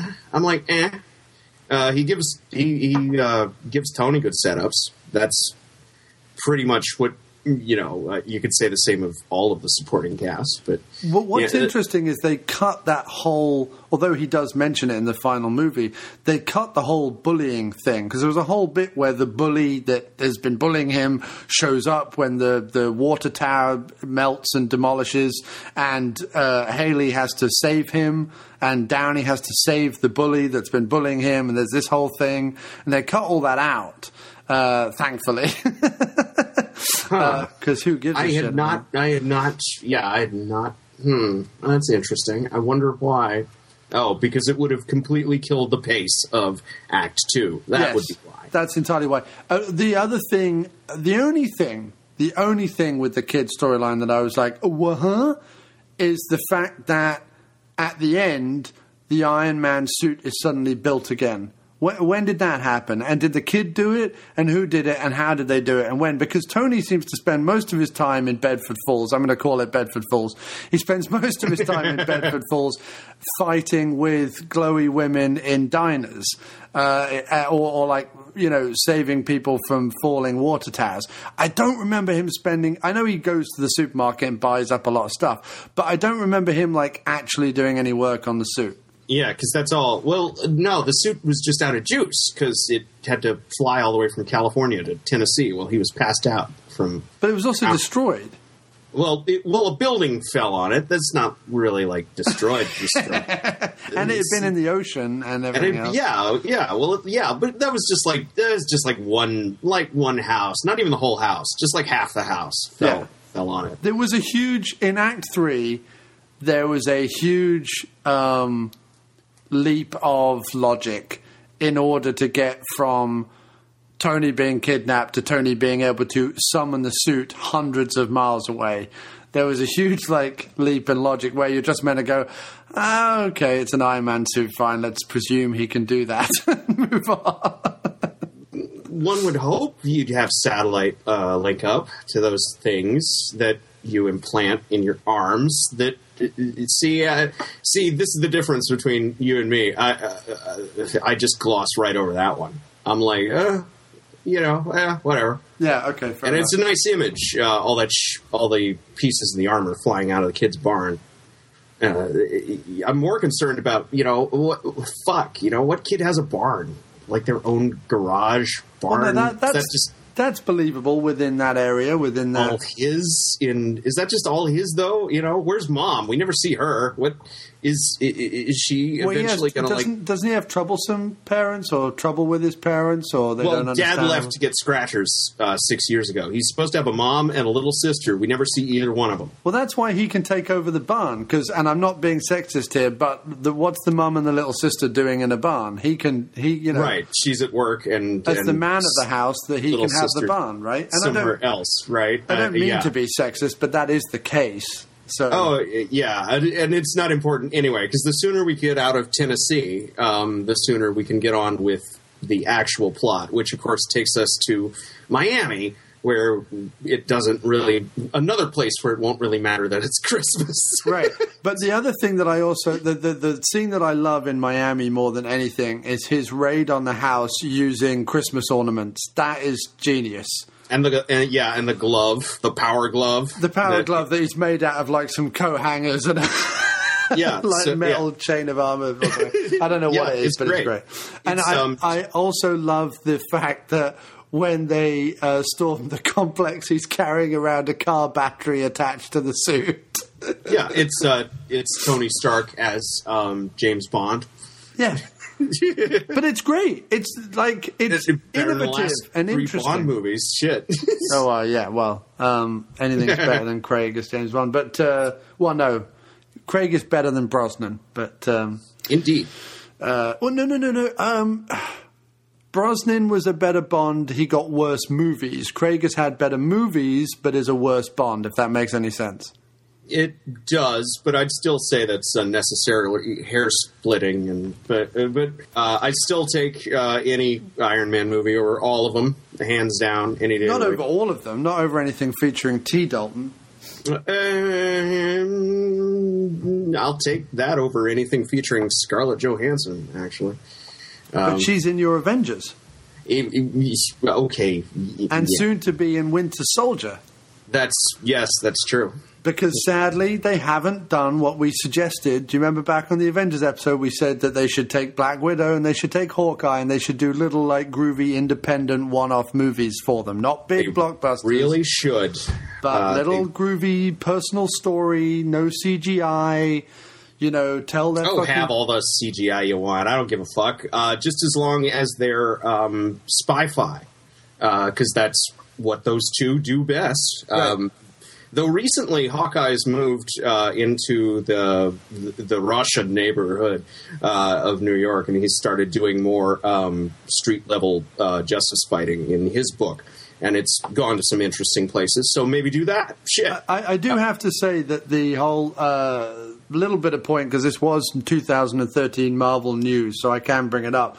But Jeremy Renner bitching that Hawkeye wasn't the character he wanted him to be in the Avengers. Renner, shut up and cash your fucking check. You're in the fucking Avengers. You turned up in Thor for 30 seconds. We're perfectly happy to do that. So, what are you bitching about? Oh, I walked around as a zombie. That was part of the plot, dude. Do you think Skarsgård was whinging? I did not like it. I was walking around as a zombie. Skarsgård was just like, fuck it, I'm going to cash the check and go back to Iceland or wherever he's from. he- he's used to he at least is used to working with Lars von Trier, where you walk around like a zombie the whole movie. Anyway, Oh, I'd say, say those three words. I'd say yeah, right. I, I've found your kryptonite. Um, no, I'd say uh, I'd say that uh, Jeremy actually has a perfectly fine point, and that he should keep uh, shooting his mouth off about it until they give him his own goddamn movie. Well, they should give him his own goddamn movie. That's agreed. That's that. No argument with me there. But if that's the story that the Avengers had to tell, that's the Avengers. He's still got to look. He's still got to run around on rooftops in New York City firing arrows like a cool motherfucker. Like he didn't miss out on all the good shit. That's what I'm saying. And he got And his true. he got his And- weepy, meaningful scene with fucking Johansson. So like we can't go around. Oh, well, you know, the first act. Okay, the first act nobody did anything. So stop talking. Like the first act is all set up. Shut up.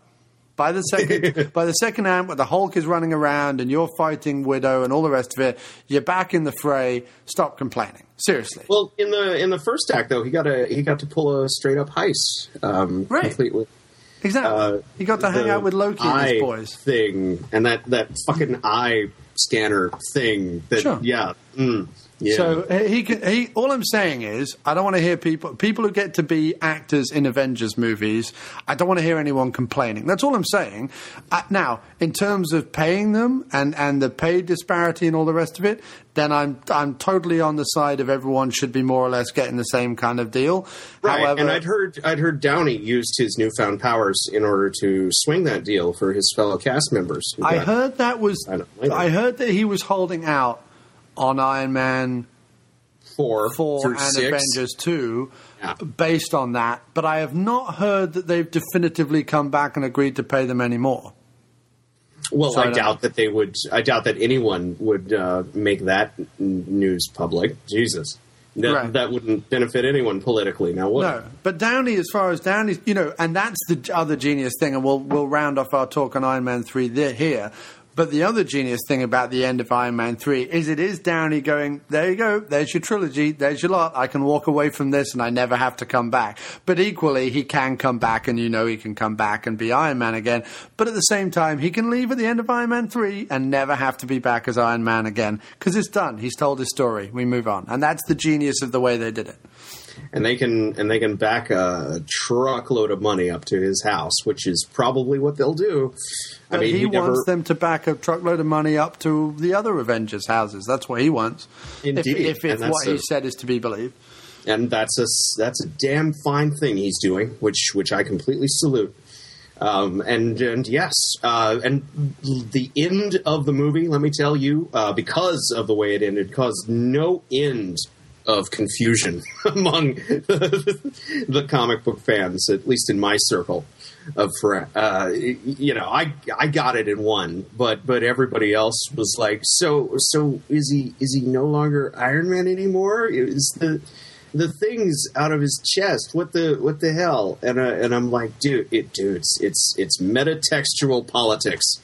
You you got to deal with this shit now. The, the this is there's like a billion dollars at stake every year.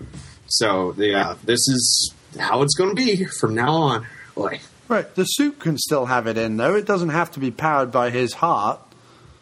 Oh hell, and Don Cheadle will certainly, I'm sure, sign up to be in Avengers 2 should they call upon him. Right. Uh, he should get his own fucking movie too. I always loved War Machine for various reasons.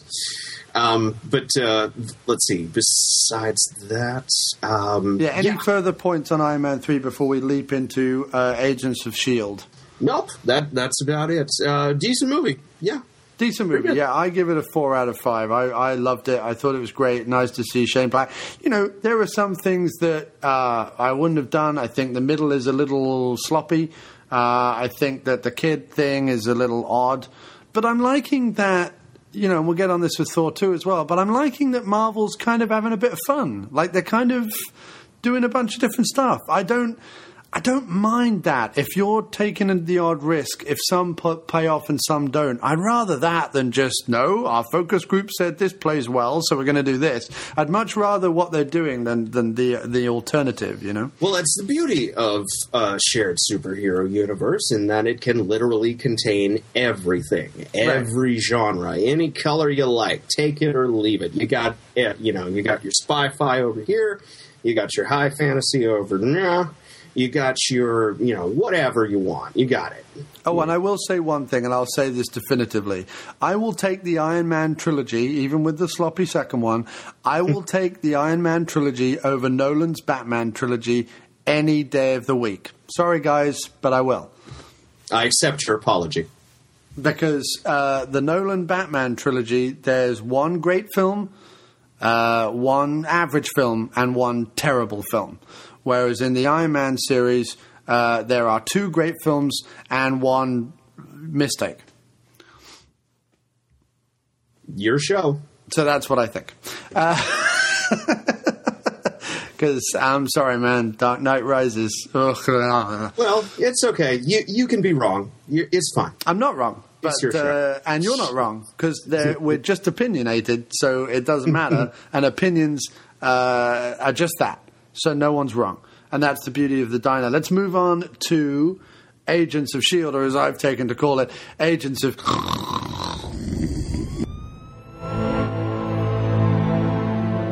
For years, the truth was hidden. People from other times, other worlds, heroes. But now we know. They're among us. What does SHIELD stand for, Agent Ward? Strategic Homeland Intervention Enforcement and Logistics Division. And what does that mean to you? Means someone really wanted our initials to spell out SHIELD. I'm clearance level 6. I know that Agent Coulson was killed in action before the Battle of New York. Welcome to level 7. What is that? That's a superhero, Agent Ward. We work the cases S.H.I.E.L.D. hasn't classified the strange, the unknown. It's not just spy versus spy anymore. The whole world's in on the action.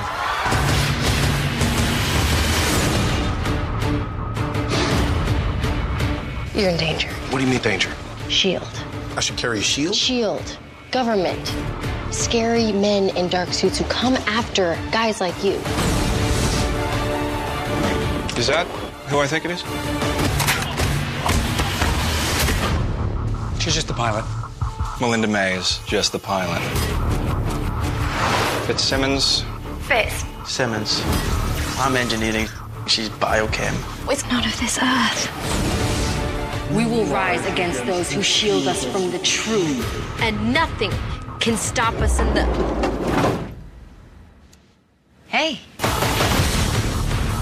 There are two ways we can do this. Oh, it's not than the easy way. No. No.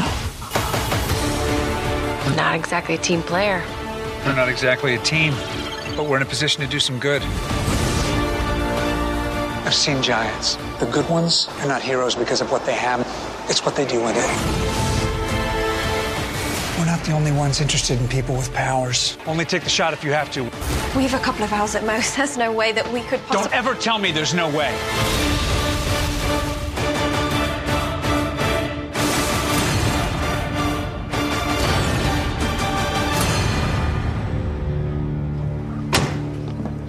Don't touch Lola.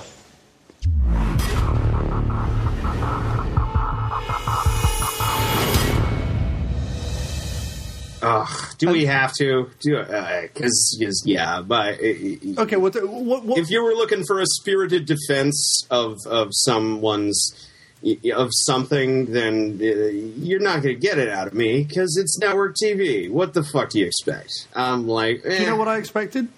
I, ex- I expected. I know what you. Yes, I know what you expected, but tell the people. Yes, Okay. tell- I expected that with a setup that is basically a bunch of disparate loners on a for you know a flying ship, right? Going around the you know periphery of our earthly daily lives, solving little conundrums and doing little X Filey type things on the side. I expected Whedon to go, you know what? Here's my opportunity to. Now, I'm not going to cast it the same way, but here's my opportunity to do what I do best and do a Firefly, Buffy type ensemble cast going around and having lots of fun and lots of japes with lots of interesting uh, dark twists and turns and lots of character points and lots of you know intriguing plot lines and everything that he does seemingly in everything else fantastically well even on network television. As rocky as buffy's ever-changing channel road was on when it was first screened and, Mm, and as indeed. rocky as his relationship became with fox it it he always yeah i know he always could even in the di- most difficult of circumstances do great great Oh, work. So why when he's handed the fucking reins and the keys to the I know he can't have like fucking sex or swear words or too go- too much gore or anything like that but fuck when did interesting characters need any of that he can do a shit ton on network TV with some decent writing and I think Agents of Shield is the classic uh, result of two major problems. One, Whedon being stretched way too thin by Marvel, and two, nepotism. Because as much as we love Whedon, there's real no evidence that his brother and his brother's wife can write for the fucking anybody. So there's no evidence. to say nothing are- of uh, to say nothing of um, the name that stands out to me in Agents of Shield's, uh, you know, cast and crew is uh, Jeph Loeb, who is, uh, whom is a uh, comic book writer of dubious quality. Right. Uh, he has a couple of great uh, Batman uh, collections under his belt, available in finer bookstores. Um, but everything he's done since has been of a. It's been a roller coaster. It's he's all over the map. This fucking guy. Um, he was one of the people most primarily responsible for Heroes, if that tells you anything. right. Um, so and and yes, he is. Yeah, and But you see, to me, that says to me, Heroes, that was a, a thing where um, it was cancelled, right? Indeed. Right, got- right, okay. after after several seasons, though, it had a decent long run. And before that, though, before that, um, Loeb and he really crashed and burned in my eyes um, by being responsible for. Yeah, but, well, he was the supervising producer on Smallville, Right. which You know, I, I, I don't have any of, of, of that baggage with him, but I believe what you say and I accept what you say. So, but you see, I just see. Um, yeah, I, I think everyone was like, "Yeah, Whedon's doing another TV series. Only this time he's going to get the fucking keys to the kingdom." And I think we're all duped in that. That clearly wasn't what Agents of Shield was. He was there at the beginning. He was the face of it. He did the first episode, and then he went, "Bye, brother. I'm off to do whatever other 500 things I've got to do for Marvel, um, and uh, you know, work out what Reproduction Aven- on Avengers 2 is going to be, 2, and if so he's on." smart, yeah. right. And so you know the, the the the problem is, and I, I I absolutely hate to say this. I absolutely hate to say this, but Clark Gregg worked as a as a reoccurring funny little cameo in all the movies as the lead of a show. I hate to say this. I can't believe I'm saying this. He doesn't work. He does not work at all. Now the writing is abysmal It's shot like a 1980s soap opera. The pretty, uninteresting, uh, untalented, facile cast are irritating at best, with only the um, Asian pilot being even the most remotely interesting actor, but never really getting to flex her muscles in any way at all, either acting or or physically in a way that would be at all pleasing. The action scenes seem to stop before they've even started. The plots are like something they've dredged up out of the fucking Dukes of Hazzard or something. It's like it's just so generic and obvious and seen it all before tedium. The, you know, I mean, they had an episode, the last episode I watched, which was meant to be about like her under this, you know, the computer hacker. Is she or isn't she good or bad? Nobody Scott. cares. Who gives a fuck? Snoresville. But anyway, her, the implausibly attractive computer hacker, had an implausibly handsome computer hacker boyfriend. I'm like, no, no, no, no, no. You can't just fucking start doing this. You can't. What I'm saying is, you can't have an episode of fucking th- where they're all meant to be like working for an underground computer network who of people who are meant to have like political beliefs and technological ability and all the rest of it. Fake, fake WikiLeaks. Or, or Well, yeah, yeah, it. Yeah. I can't believe to- it's not WikiLeaks. well, it's meant to be anonymous, like the the fucking V for Vendetta crew. It's meant Oh, to be those rising, guys. yeah, whatever. Oh, yeah, right, whatever. The Which- rising tide. Which, by the way, every single TV show from fucking this through to fucking Elementary through to wherever else is doing this storyline at the moment. But anyway, Of course, it's TV. Right, no, no, I- no, no, Of I know. course. but uh, of, of course, uh, but um, the It's television, Mr. Wayne. But to have this fucking six foot three chiseled underwear model wandering around with no fucking beliefs or opinions or interesting character traits or anything, I'm like, I literally sat there. and This is the only time I've ever done this while watching TV, and I can look, I can sit and watch, you know, generic shitty TV as long as it has decent characters. You know what I mean? As long as there's like a couple of quirky people wandering. You know, at a certain point, House became generic, uh, you know, derivative, crappy TV. But because you In the had second episode, yes. Right. yeah, very good. But you know, uh, you had Hugh Laurie there. You had uh, um, uh, Robert. What's his name? You just had some decent people. You had uh, uh, um, House, do you mean. what? What? What? What? Sorry. Oh, you Don't know what? Anyway, okay, fair enough. I quite liked it as a medical version of Sherlock Holmes. It was fine. But anyway, Right. Whereas Um, I uh, kind of, sort of, eh, sometimes, uh, like S.H.I.E.L.D. as a uh, Marvel Universe version of every other fucking cop show on television right now, which is pretty much what it's uh, wind up to be wound up being. Most of the plots are uh, fetch quests culled from the most generic uh, comic book titles. Um, just recently, the last episode I watched uh, was the obligatory tie-in to Thor two, uh, of all things, which found our our team cleaning up uh, Greenwich University in the aftermath of the film, and and then going on a fetch quest for uh, some Asgardian relics. It- it- uh, I'm like, yeah, uh, it's it, what it is is, is uh, boilerplate, uh, run of the mill. Uh, the mill in this case being Disney and ABC. So let me tell you, my expectations for this were in the fucking toilet going through. Just past the toilet, in fact, and burrowing their way towards the center of the earth. And uh, regardless of Whedon's involvement, because I knew going in, there's there's no fucking way he's going to run a TV show and do pre-production for Avengers 2. Especially since they're going to go ahead and do uh, Ultron, which they ain't even introduced yet. So God knows what's going on there. Uh, so yeah, um, my expectations were uh, completely exceeded, obviously, by by the fact that that does not outright suck, not to the degree that uh, so many of the shitty cop shows on TV do. See, I would argue that it does outright suck, and I would say that it is, even with low expectations, well below middle of the road.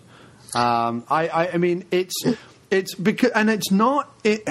It's not in its setup. It's in the writing. It's it. The writing is abysmal. I mean, just abysmal. It could have the 80s soap opera production values and it could have the pretty people wandering around if you wrote them anything half fucking decent to say or do. In fact, fuck doing. If they just wrote them something decent to say, that at least would save it. Because look, what's Buffy? Buffy is a bunch of pretty people wandering around dealing with generic monsters that we've seen a hundred times. No one's kidding anyone that that is like high art. But he put shit in their mouths that you wanted to hear people say. And that's what, that's the very minimum I expect from something like this. Is that the, out of their mouths will come something I could give half a you know, moldy turd about occasionally sometimes. But I sat through the first six or whatever episodes of it was, and I just wanted to eat a bullet. I mean, it was so abysmal and and just, you know, oh, I mean, just shockingly, I couldn't get behind any of it. I don't care about the pretty tortured boxing dude. I don't care about the pretty tortured hacker. I don't care about the goofy European probably slightly effeminate fucking scientists. I don't care about whatever happened to uh, fucking Some of the some of the people I follow, they they call them the the European Wonder Twins. Right, they're just tedious. Agent Coulson, like they they keep doing this thing, and this is this is typical Whedon, but it's typical Whedon going unchecked and not. Uh, carefully done. This whole what really happened to Agent Coulson because it certainly wasn't that he went to an island somewhere. Some government mysterious thing has happened to him, hasn't it? Oh yes, and the agent pilot knows all His about it. And oh, oh, oh, right. So, but it's so heavy-handedly done, man. It's so badly done. There's no like subtlety to it. It's just so. Well, no, of course not. It's network television. Okay, Subtlety went out the window. Uh, round about the time uh, Kiefer Sutherland started uh, attaching, uh, you know, jump leads to people's balls. There's no subtlety here. We got to get the the fucking uh, punters who are still dumb enough to watch network TV. Dude, I'm telling you, I sit and watch The Mentalist with my wife all the time, and I'm sorry. No, no, I don't mind. It's fine. Quirky characters solving crimes each week. I don't mind. It's good fun. But I have to say, there are better, more brave, better written, more exciting, um, and more subtle and interesting things going on in that show than there ever was in Agents of S.H.I.E.L.D. And I'm not even kidding. And you know that I love good writing, and you know that I love uh, all the stuff that I like. So I'm not talking out of my ass or trying to make Agents of S.H.I.E.L.D. worse than it is. I'm saying that something that most people would look at as a, you know, middle-aged housewife's pursuit of TV, something throwaway like The Mentalist, has more interesting, subtle, inventive, dark things going on in it than Agents of S.H.I.E.L.D. And that just shouldn't be the fucking case. Hell, Castle has had better episodes than Agents of S.H.I.E.L.D. Oh. It has. Castle has had some genuinely like dark and interesting episodes. Not every single one of them. Most of them are terrible. But Castle has had some interesting, dark and and and uh, well done episodes that. If if Agents of Shield had had one of those in the first six episodes, I would still be watching it. But they didn't even have one. They couldn't even muster one even remotely passable, interesting episode. Not even a castle worthy episode. So But see, the thing is, Castle has been on the air for four years, and But Castle from its first season was interesting on I'll certain to- episodes. I'll have to take your word for that. I'm just, yeah, I'm still pissed at Nathan Fillion for not being in the live action Green Lantern movie like he should have been. Um, I agree. The, but the thing is, even with, and and you're not going to find a bigger uh, fan of the uh, we call it the Buffyverse than than me. But but even admitting that, I mean, shit. Uh, Buffy didn't get good, uh, good until like halfway through season two, and and the same is true uh, more or less of Angel. And I thought, uh, or at least I used to think, that this was the real tragedy of Firefly. That as good as it fucking was, you know, we were all really pissed off that it got canceled before season two, which is when all uh, of Whedon's shows actually find their mark. No, Because the tragedy they- of Firefly is that it's the best thing anyone has ever done who is involved with Firefly, and they'll never, ever, ever, ever better it ever. Okay, That's I'll just send my I'll just send my old understanding down the memory hole and, and accept the new history. No, no, no, no, no. I'm just saying that Nathan Fillion will never get a role as good as Mal Reynolds. Joss Whedon will never write anywhere close to 12 TV episodes that are that well crafted, well scripted, well acted. It, it's just never going to happen. And Agents of S.H.I.E.L.D. is huge amounts of proof of that. He had the opportunity to fill his spacecraft, for want of a better word, with a bunch of interesting people again and have them interesting lives interacting and the pressures of having to be in a government agency that they can't talk about and all the rest of it. They had a whole ton of stuff they could have set up that would have been remotely interesting. Even if it was an X Files ripoff, I would have preferred an X Files ripoff than what we ended up getting, which was like bland. It was like bland 80s Saturday morning television. I mean, there were episodes of the A Team that. eh, Well, no, sorry. Every episode of the A Team is better written than any episode of Agents. waiting for you to. I was waiting for you to bring up your A team necrophilia. But go on. I'm saying that the episodes of the A Team, the characters, because everyone always goes, "Oh, but every week the same thing happens." That is just ridiculous. The characters in the because because like you say, it's network television. Of course, every week the same shit happens. Every week at the end, the bad guy is foiled, and you know everyone has a post foilage happy moment, and then the credits roll. That's network television. That is, I'm accepting that. I'm not even. I'm not even using that as a critical standpoint. I would. It's not the plots of Agents of Shield that I really have too much of a problem with. In the A Team, the characters were well drawn, well written. I know people don't believe me. I know they think I'm just some sort of fanboy with nostalgia, rose tinted glasses. Go back, get your DVD box sets, watch the A Team again. Just really good characters, really good scripts, really good ideas, really good spoofs. There's lots of great stuff going on in that series, far better than anything Agents of S.H.I.E.L.D. has managed to muster even yet. And I'm not hearing anything on the grapevine that says the episodes are getting any better. So. Well, okay. Let me tell you now. The episodes are definitely getting better. How? So there. You just said that the last one was a generic case in point, like running around doing questy things with a Thor tie-in. Well, where there's you- still fetch quests, but see, uh, they're, what they've got is they've got everyone's character development on the slowest drip possible. Because the other show that Jeph Loeb used to work on uh, was Lost. Uh, oh, if it's another piece of shit program. Gives you another indication, and and he's doing. I completely agree, and he's doing because uh, they're doing the same thing uh, that Lost was unfortunately prone to do, which is uh, set up a reveal that uh, is revealed to be the setup for another reveal, because that way you keep people coming back every week. No, that's the simpleton's way of keeping people coming back every week. If you Of write course, a, if you write a good character, people come back every week because they just want to watch those characters sit around and discuss baseball or something. They don't give a fuck what the characters are doing because they're good characters. It's not about like, oh, he's got a secret hat that he keeps in the bottom of his wardrobe that covered in magical things or whatever. It, nobody gives a shit. It's about the characters, characters, characters. I yes, I completely agree. But but here we, and yet here we are. Yes. Uh, we'll so yes, uh, we are, uh, which is why I hate uh, even talking about TV shows that uh, who's that have not completed their runs yet. Um, because really, uh, yeah, I got nothing because I got no idea where any of this is going or how any of it will be important or how any of it will turn out because it's not. The thing about the '80s was, um, and the thing about uh, shitty cop shows now is that because they're still running on this formula, is that they would just try to get enough episodes out to get to syndication where you could really make your money. Um, but now everyone's buying DVDs.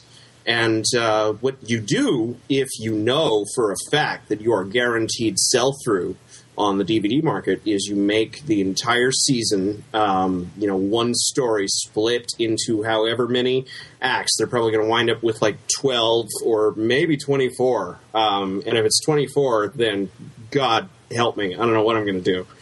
Um, I think the problem was is one of the take a break and watch Batman movies in between. Probably. Yeah. One, one of the reasons I was watching at all because I really didn't have that much interest in it. But one of the reasons I was gonna, I was gonna ask, yeah, because this this show is for uh, nerds, uh, Marvel nerds specifically.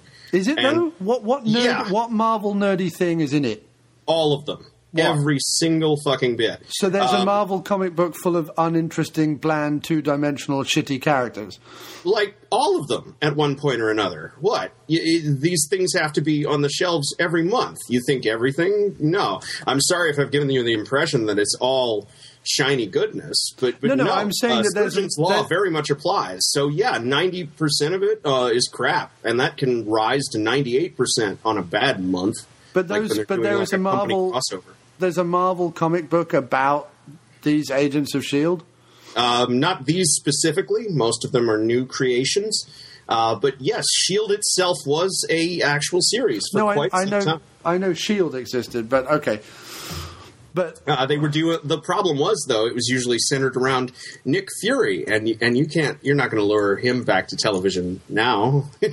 well, he did. Sam Jackson did do a brief cameo in one of the episodes, but um, Episode two, in fact, that's to, that that was to keep all the all the movie people, um, you know, nice and calm. That yes, but what, okay, but what's the geeky thing in it? What what is the what is be- the geeky thing in Agents of Shield that is based on like comic book nostalgia? What's the geeky thing in it?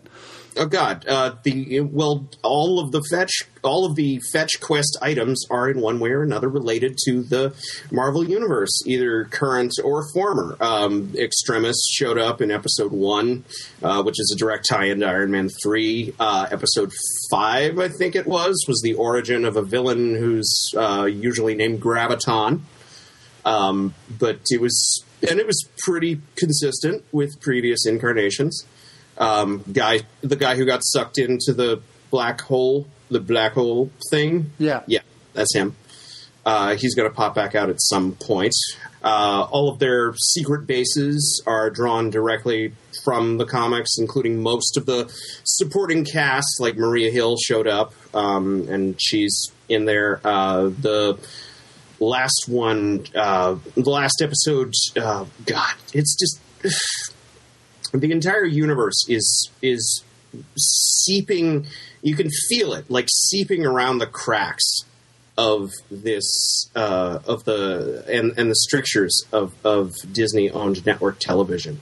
But you, see, can- you keep. I see. like I think that the blob oozing in through the walls. But I, I, I honestly have to say, man, I, while I while I understand and I understand like the Disney network television, you know, and you and you talk about you talk about them not being at all subtle with with Phil Coulson's um, whatever his you know secret may be. Uh, I'll tell you right now that a major component of Shield are uh, false implanted memories, um, various kinds of duplicates, both biological and technological, and and all kinds of of fun um, spy-fi bullshit. They, they they Shield really likes No, no, to I- mess dude, with its agents' heads. If you thought the Dollhouse was was creepy and and weird, then I'm, I'm waiting for them to get real deep into this and really start. Um, Right, but this is what I'm trying to say is that I, I think, and I understand, look, it hasn't had a whole first season yet and so on, but I'm not the only one saying this. People are turning off in droves. So I'm just, the, the reason why I was watching was killed twofold. mm, Sorry? Yes, please tell me. Yeah. Well, I was first of all, I was watching it because I was like, okay, shit, I'm invested in this now. I've seen all the movies and I've seen the Avengers, and Avengers Two is going to come out, and like, eh, you know, A- Agent Coulson is back, so he's probably going to start cropping up in the movies again at some point, and I've got to be like along for the ride. I've got to find out like what the storyline is, and I want to know what's going on, and blah blah blah blah blah. And I understand there's going to be weekly episodes, and I know that they're not going to get so in depth in the in the mythology of it that it's going to, um, you know, make people turn off or confuse people or whatever like that. But I thought that there would be bits and bobs I would need to pick up throughout the the show. So uh, that interested me. I also wanted to know how like Agent Coulson came back. Uh, I wanted to know all about that, and you know, and I wanted to see seriously what Whedon and or other writers, producers, and so on could do with the concept week in, week out. And while I take everything on board, and I'm not like a fan of Disney or a fan of, you know, corporate made television or anything like that, I honestly don't think, with ha- having seen the episodes I've seen, and I, I honestly don't believe that is this program's problem. I don't. I can't like get up in arms that it's because it's on a sappy, wet, unimaginative channel like ABC. I don't think that's the. Pro- if that was the problem, I'd be like, oh, okay, they've neutered it because of the fuck. Like, I would see genius in there, but I would see it being neutered by like shitty product placement and you know fucking pointless tie-ins and all the rest of it. And while there is you know the occasional pointless tie-in, mostly I don't see how, with the success of the Marvel movies, any network, no matter how fucking prissy and shitty, is is going to not give them at least some rope to hang themselves with in order to uh, make a, a half decent show that's going to keep people coming back every week. I've got to believe if Whedon managed to get his fucking brother and sister in law on the fucking main production writing team staff, that someone somewhere has some clout that isn't fucking Disney. Because you're not telling me Disney are like, yeah, we'll take these tried and untested brother and sister team of the fucking Joss Whedon guy just because. So somewhere along the line. No, not just because. Because he no, not just because. Right, be they're doing it because, because- he made them a billion dollars Right, last ex- year. Exactly, exactly. They're what going to tell him no. But this is my point. This is my whole point. If network TV was fucking this show up, I would be in agreement. But I don't think it is. I think network TV has given this show as much of a fucking leeway and freedom as as almost any show because they made them a billion dollars last year. And I think that the problem with what they've done is instead of going ahead and making what could have been either uh, you know, the Buffy of the Marvel Universe, or even the Firefly of the Marvel Universe, or hell, fucking the Dollhouse of the Marvel Universe, which would have been fucking amazing, or some amalgam of all three.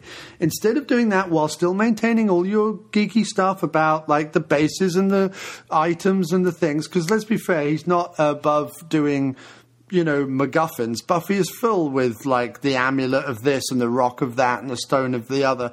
You know, it doesn't matter. like you can maintain all that stuff. That doesn't matter. It. The problem with the show is the writing, the writing, the writing. Number one, two, and three, and fourth on the list, the cast. The cast are fucking abysmal. They're one of the worst casts on television. And I don't understand when you've got high end actors in almost every other TV show, uh, you know, acting their little socks off. And you spit and you can hit a TV show on every fucking channel from generic bullshit. Uh, network right through to interesting, dark, twisty, turny cable, or supposedly, even though it's never is. And it's filled with what either was the A list of the 80s and 90s, or even the fucking A list of now. Fucking, um, a dude who was Dredd and is in Star Trek has just started a new show. Karl Urban, or whatever his name is. Yes, So, like, he's a relatively A-list actor in big blockbuster, blockbuster movies, and he's doing a new fucking network show. So, you know, I don't understand, right? The cast is shitty and the writing is shitty. There's no reason why either of these two things should be so. And th- th- that's where I, I don't understand. well, and I can't help you because I completely disagree with you. So So, you think the writing's good on the show? I wouldn't say good. I'd say acceptable. What's Could your be a lot favorite character? I've seen a lot worse. Um, at this, what what kind of facile? I don't trust any of them. What? They're all hiding something. What No, no, the- no, no, no, What no, kind no, of no. facile bullshitty Entertainment Weekly question is that? What's fa- your favorite character? Well, hang on a second. Hang on a second. Hang on a second. I Uh, didn't ask if they. Were, I didn't ask if they were hiding anything. You can still have a, a, a character you like. No, my, My- point. My point of the question was. My point of the question was. I don't believe there are any decent characters in it. So if I ask you, like, okay, what's the character you're? Look, when you watch a TV show, especially an ensemble show, you start Right now, it'd be right now it'd be uh, Melinda May because because her uh, her actress can can um, have an entire dialogue scene with just her eyebrows. Are you talking about hot. the the Asian pilot? Yes, her her name is May, and and I, I actually remember them. They would be yes, and that would be followed closely by Coulson, um, whom I think works pretty perfectly well as Team Dad.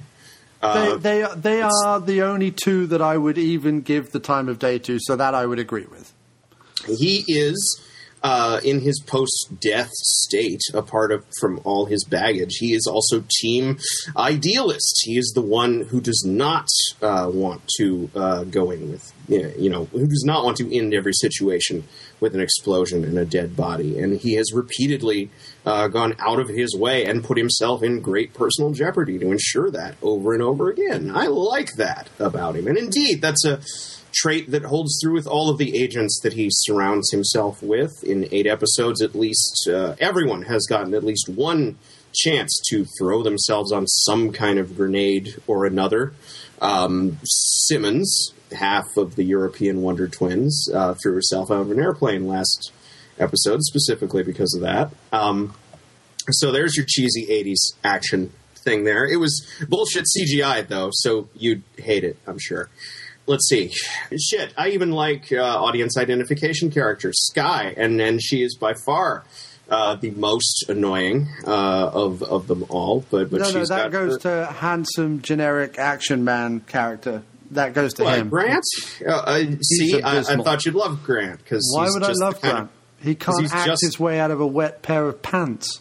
Oh, I was going to say something awful, but no, I'm not. So okay, um, yeah. So There yeah. not there isn't a lick apart from the two adult ones, what I would call the two adult ones, which is Coulson and May. apart from those two, it's true. They are and team and, and and Coulson because he has familiarity from the movies, and I happen to like Clark Gregg just as a person. So even though I don't think he's particularly good on the show or written very well, I would give him the time of day. And May because she's like the generic. I've got the right face for this, so I can be stoic and uh, squint my eyes, and you know, and and sort of exude some level of charisma, even though I imagine that's just the way her face is. But beyond that th- none of the other characters or or actors have any charisma, opinions I care about, senses of humor, even. Um, I mean, there's there's nothing. They're all milk saps. They're all they're it's all nothing. It's all just vacant space, taken up clothes. It's it's really um, yeah.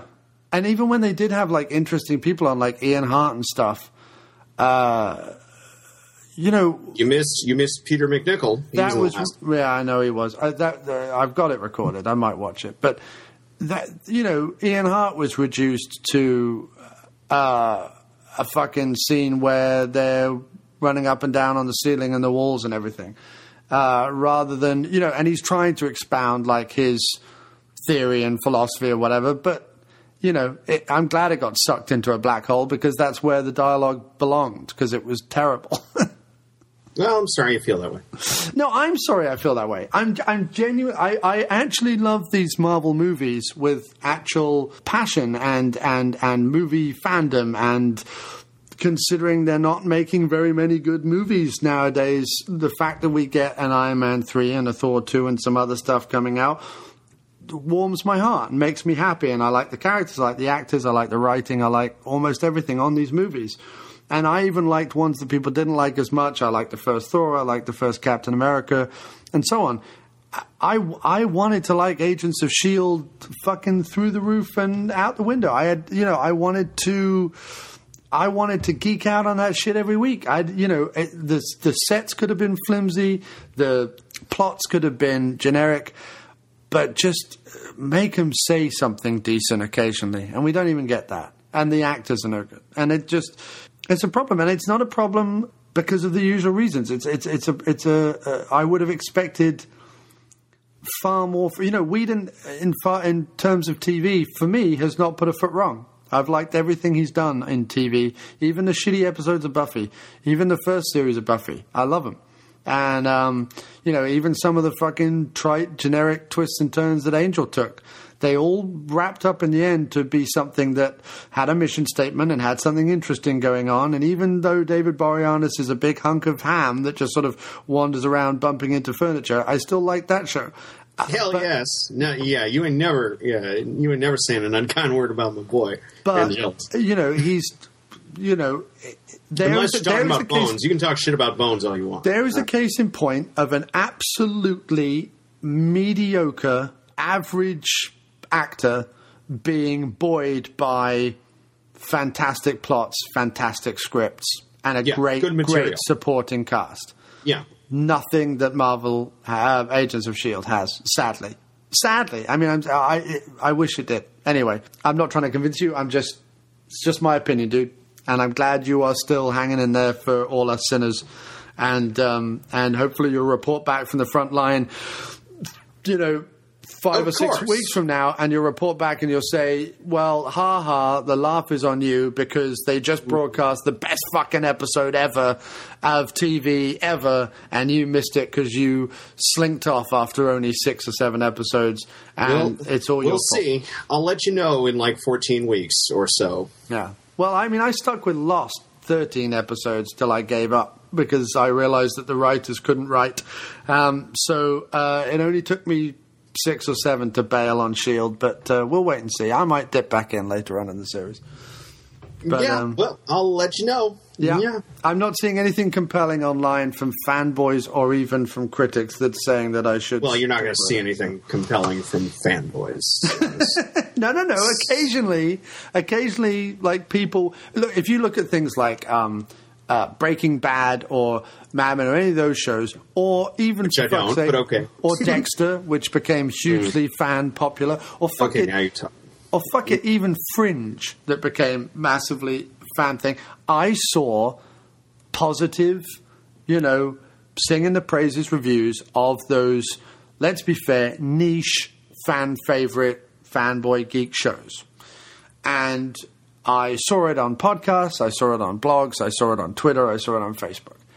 I'm not seeing that for Agents of Shield. Well, you're looking in the wrong place then. Uh, I'll, I should hook you up with some of my people. Okay, because all So I'm hearing is people kind of. okay, uh, but I'm I, no, no, no. I don't ignore people. I, like, I I'm was, just kidding. I'm just giving you shit. uh, most of the people that I b- b- follow or look at or pass through my transom are kind of going, eh, eh. I'll stick with it if nothing else is on, but eh.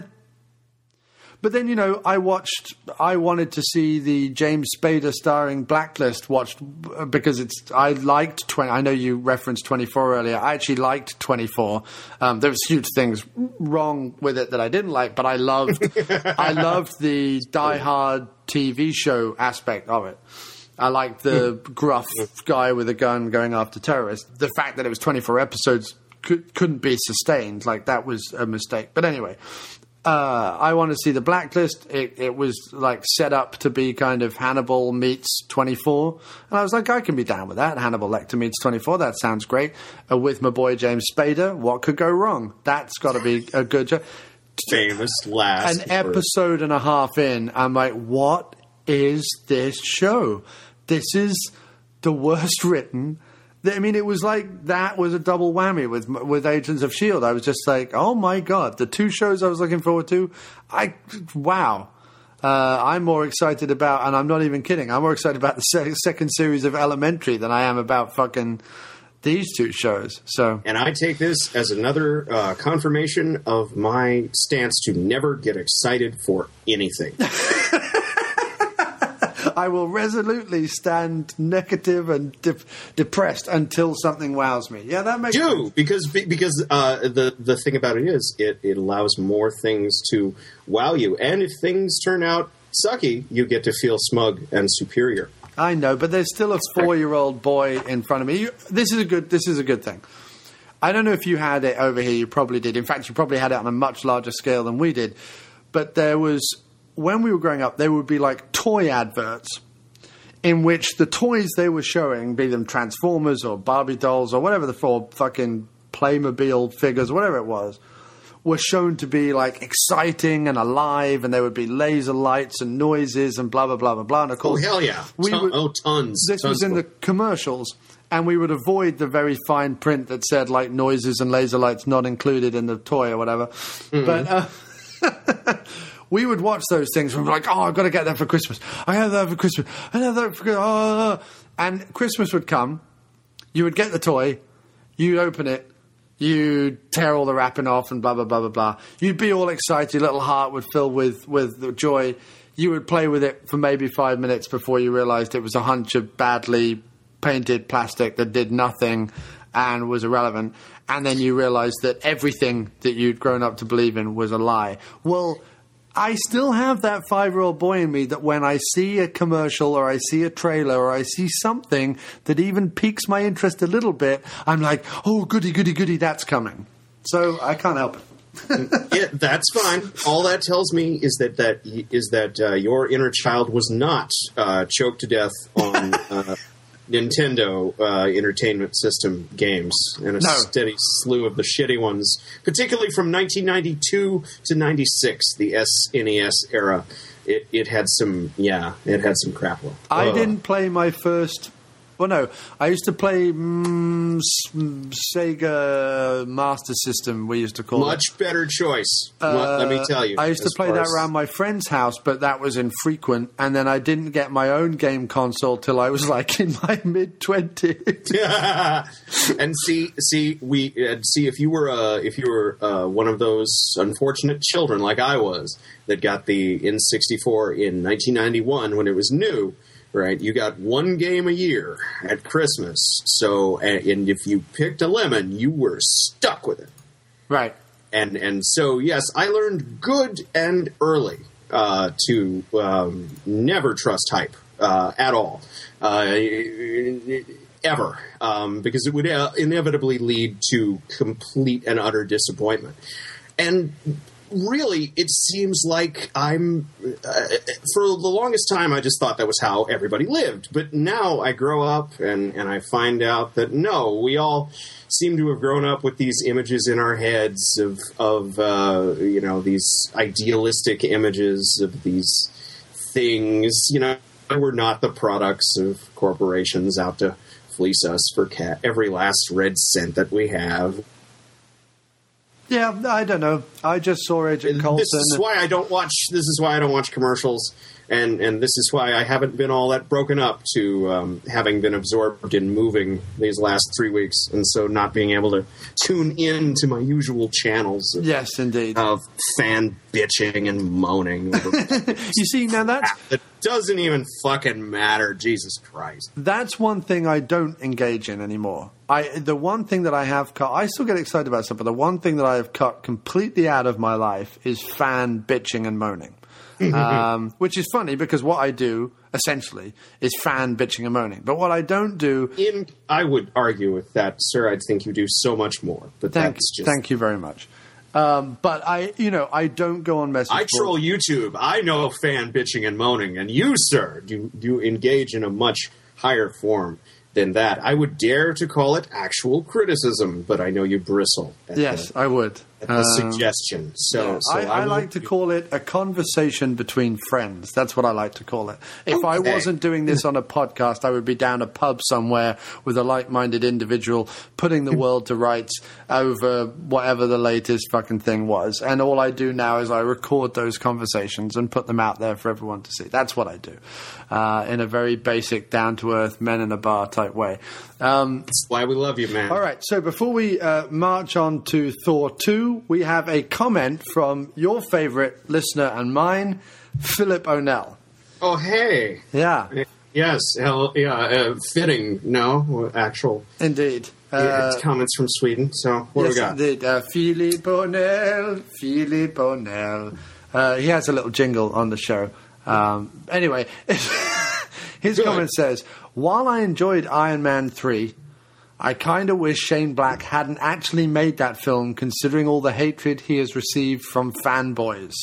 Well, not here on this show, but sir, are you aware of such hatred? I'm. I'm. Am I aware? I'll take that as a no. I don't know. Oh my God! No. What do you think every um, Iron Man fan uh, was talking about when they when they came out of the show? Oh God, uh, Shane. Yes, the uh, uh, yeah. To some in some quarters, and and I know your mantra on this show is that no one's opinion is wrong. And, and if that's true, then then that means we have to respect the people who walked out of Iron Man three feeling it was a complete bastardization and betrayal uh, of uh, their favorite Iron Man, of well, of their favorite Iron Man villain in particular, and of the entirety of of Iron Man's character in particular. um, just because.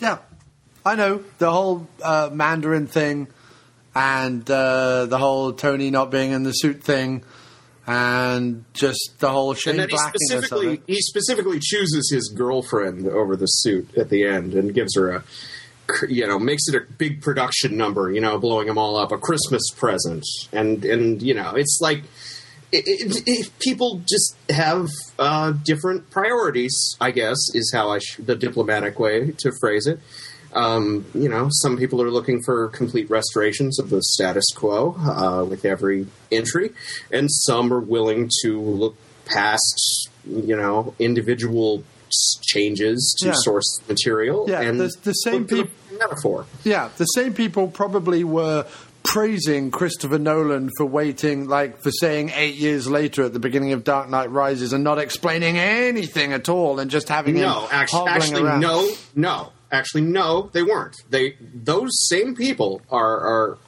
firmly in your camp on that and and they yeah they stopped giving the movie the time of day before it even came out um, because Anne Hathaway uh, wasn't hot enough to be Catwoman.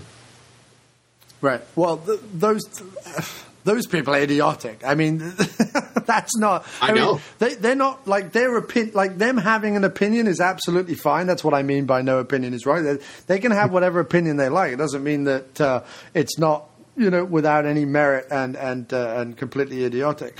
Um, my my point was snide point, and you were probably right to jump on me about it. But my snide point was is that fanboys tend to be notoriously fickle and tend to hate one thing, but then like something else that doesn't make any sense that they like that and hate this other thing. Is why that was my point. Um, whereas I.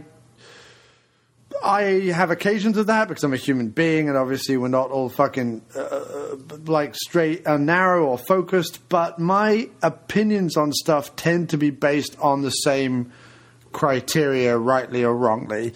Um, although I still give shit a pass that uh, if they if it was done by someone else, I would be up in arms about it. But uh, Indeed, you have pushed movies in front of the in front of a train that that were um, that were better put together than Iron Man three. Um, but but that's but so have I. You know, it's, name, name one. Which which movie have I pushed in front of a train that I was better put together than Iron Man three? I don't know. I shit. I How would- many episodes have you done now? This will be the hundred and third episode. Ew, Oh, awesome! That's yeah, nice uneven number. I like But I have to, but I have to say, I I don't think that's the case. I mean, you know, someone could argue, well, you know, Man of Steel was blah, blah, blah, and and they might. Yes, I they- could, but they- I'm not going to. Right, but it would be a fool's errand because they'd be wrong. So Yes, I'm exactly. Kidding. I'm kidding. To my opinion, they'd be wrong. To their Indeed, opinion, they'd yes, be right. and in my opinion, Jarrell was right. You're a pack of fools, every Right. last one of you. Yes. Uh, I live quite happily with the knowledge that the human beings uh, in in all their broad and wonderful strokes are a bunch of mewling idiots, and I put myself in firmly in that camp. I myself am a lank-haired mewling idiot as well.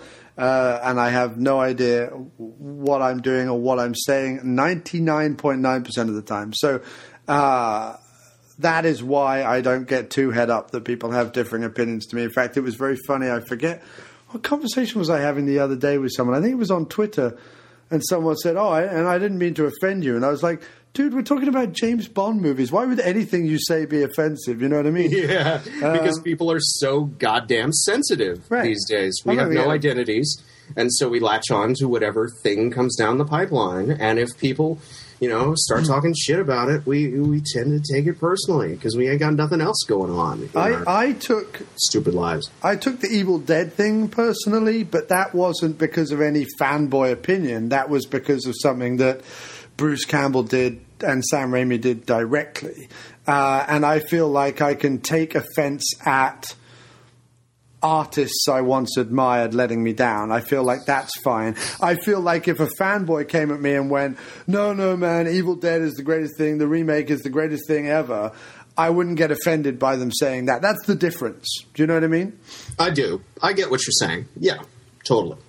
So anyway, Uh, not dwelling on that. Let us move forward. Although I do Yeah, always fuck I, fanboys. I, I no, no, I don't mean it like that. I do always enjoy. No, I do, though. I do. This is me speaking. My opinions do not necessarily reflect those of the After Movie Diner Of or any not. of its affiliates. Um, but of many, as many you say, affiliates. all, as you say, all of, everybody's got one, right? And so, in my opinion, yeah, fuck fanboys. Every last one of them. Fair enough. Uh, then, then I will, uh, I will happily side with that because I couldn't care either way. But, uh, and with that, I want you to talk all about Thor two.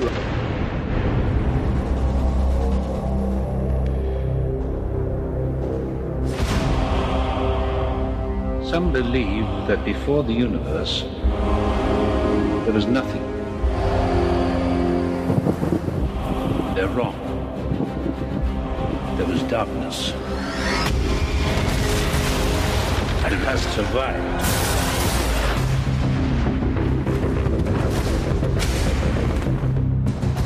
I gave you my word. I would return. What's gonna happen? Hold on. Wait, what?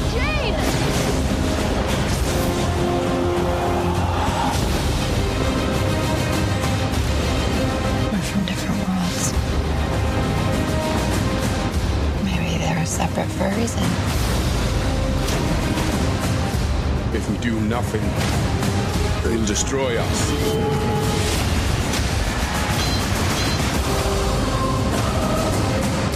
Ask yourself what will you sacrifice for what you believe?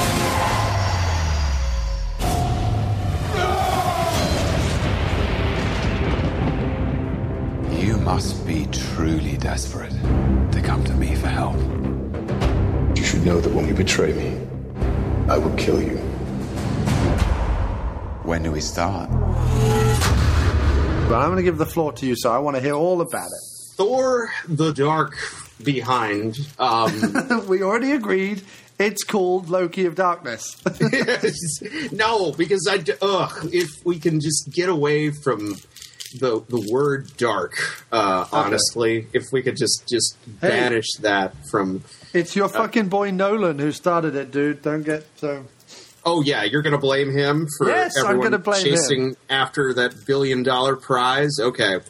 Uh, instead of like all the people who are trying to suck his style, like there's plenty of blame to go around. I blame J.J. Abrams. I blame uh, Kevin Feige in this case. Um, I shit. It, it's yeah, it's the whole complex of them. Really, uh, it's it's groupthink is what it is, and I. Going in, I, I feared the that that I would catch the whiff of groupthink coming off of Thor two, which I'm just going to call Thor two because it's not as stupid. Um, because you know, for one thing, uh, Oh, you this thought they were going to like gritty Thor up a bit? Is that what you thought they were going to try and do? superficially, yes. Well, it's Um, all superficial because none of it's really dark and gritty. But anyway, Well, yeah, well, yeah, and that's usually what what you know what things mean by adding the prefix dark to something. But no, in this case, they literally do mean the dark world because this is Thor, and there is one. Uh. I'm not pronouncing that correctly, but it doesn't then again. matter. Nobody, yeah, nobody even tries in in the film. I noticed. no, at all. Not even there's not one- even Anthony Hopkins, right? And if, No. and if anybody could could make could could make that sound good in a human mouth, you'd think it'd be Sir Tony Hopkins. There's But- that great bit where they're on the balcony and he comes back and he says, "So are the world's at peace or whatever?" And he said, "Yeah." And he goes like, "Even Whiffleheim or whatever it's called," and and like he mumbles it because he knows he can't pronounce it. He goes, "What? Even time? Like it's even done like that that nobody can be bothered." well, but see, at the same time though, Stellan Skarsgård is right the fuck over there. You could just ask him. I Right. mean, but he's running around Stonehenge naked. So. Nobody knows who they were or what they were doing. yeah, I think he was running around Stonehenge naked, having escaped off the set of Lars von Trier's Nymphomania. Latest film, yes. That's what I think. He's gone, no more Shia LaBeouf. Like Shia LaBeouf has driven him mental.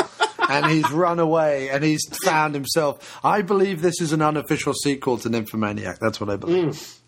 That would be so awesome, uh, if nothing else, because it would it would force all of the, the Marvel fanboys to rush out and, and watch Nymphomaniac, and, and I'm sure I could hear their heads explode in a giant cascade reaction that travels across the land. Seismographs would pick it up like everywhere. Like the Mars attacks aliens when coming and confronted with country and western music. Exactly like that. It'd just be pop, you know, except with no glass bowls, so it'd spray out everywhere. Oh God, yeah. Um, but yeah. Although I uh, hate to say it, I think my brain will do that if I ever see Nymphomaniac because I I don't particularly like Von Trier's movies. Anyway, move on. Right because but yes yeah, moving on. So i was worried about i was really again i was really worried about thor 2 going in because i didn't know where the hell they go. They used the standard uh, superhero sequel plot in the first movie. So you know what the hell? The uh, thing i hoped they do which to my mind was the only reasonable thing they could do which is actually uh, expand the the fucking uh, scope of things because we've been through the Asgard 101 lecture that was Thor 1 and so now we can just hit the ground running and and and fucking go for it and of course this is Hollywood now so going for it means kind of beginning with the Lord of the Rings ripoff and so as I as I was watching, you know, uh, golden armored Caucasian looking dudes square off against pointy eared, you know, motherfuckers with, with you know, charcoal complexions, I was like, oh, okay, uh huh, okay, hey, here we go. You know, stars we mean to go on. Um, but thankfully, the movie uh, quickly turned itself around and uh, proceeded to be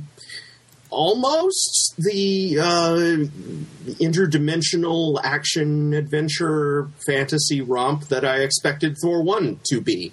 So I feel kind of like the same way I felt with Iron Man 3, which is also why I was kind of happy that we're doing these together. Um, it's like, well, great guys, you're only like two years late, but better late than never. Shit. Uh, I'll take what I'll take what I can get. Hey Um, man, let's look at this. Put it this way: you got to see more of your girl Sif. Indeed, it's about fucking time. Not enough, though. Of course. Well, never enough. They need their own fucking movie. But right, because but see, this is uh, so. This would be problem one. Is, well, no, uh, I think problem one is lack of Ray Stevenson. I think I think Sif, Sif is all very well, but Ray Stevenson's where it's at. That's what I'm saying. I'll give you that. Uh, really, all of the Warriors three uh, and Sif and shit, even uh, even Thor's mom. She should have had hell of a lot more to do considering what happened. Spoiler alert. Right. Uh, yeah, it's just it, they okay. The problem one is they did this is the same problem the first movie had. Is they they come up with this entire supporting cast, two universes worth of them, in fact, and give them fuck all to do. Uh, so that we can focus on the uh, what I call the Odinson show, you know, the the, the Loki Thor adventure uh, half hour. Um, the because because the ladies and the gentlemen of a certain persuasion, you know, they just love a god of lies, and yeah, uh, it, it's for whatever reason. I mean, I get it. I mean, Hiddleston's probably the like second or third best actor in the cast, but but yeah.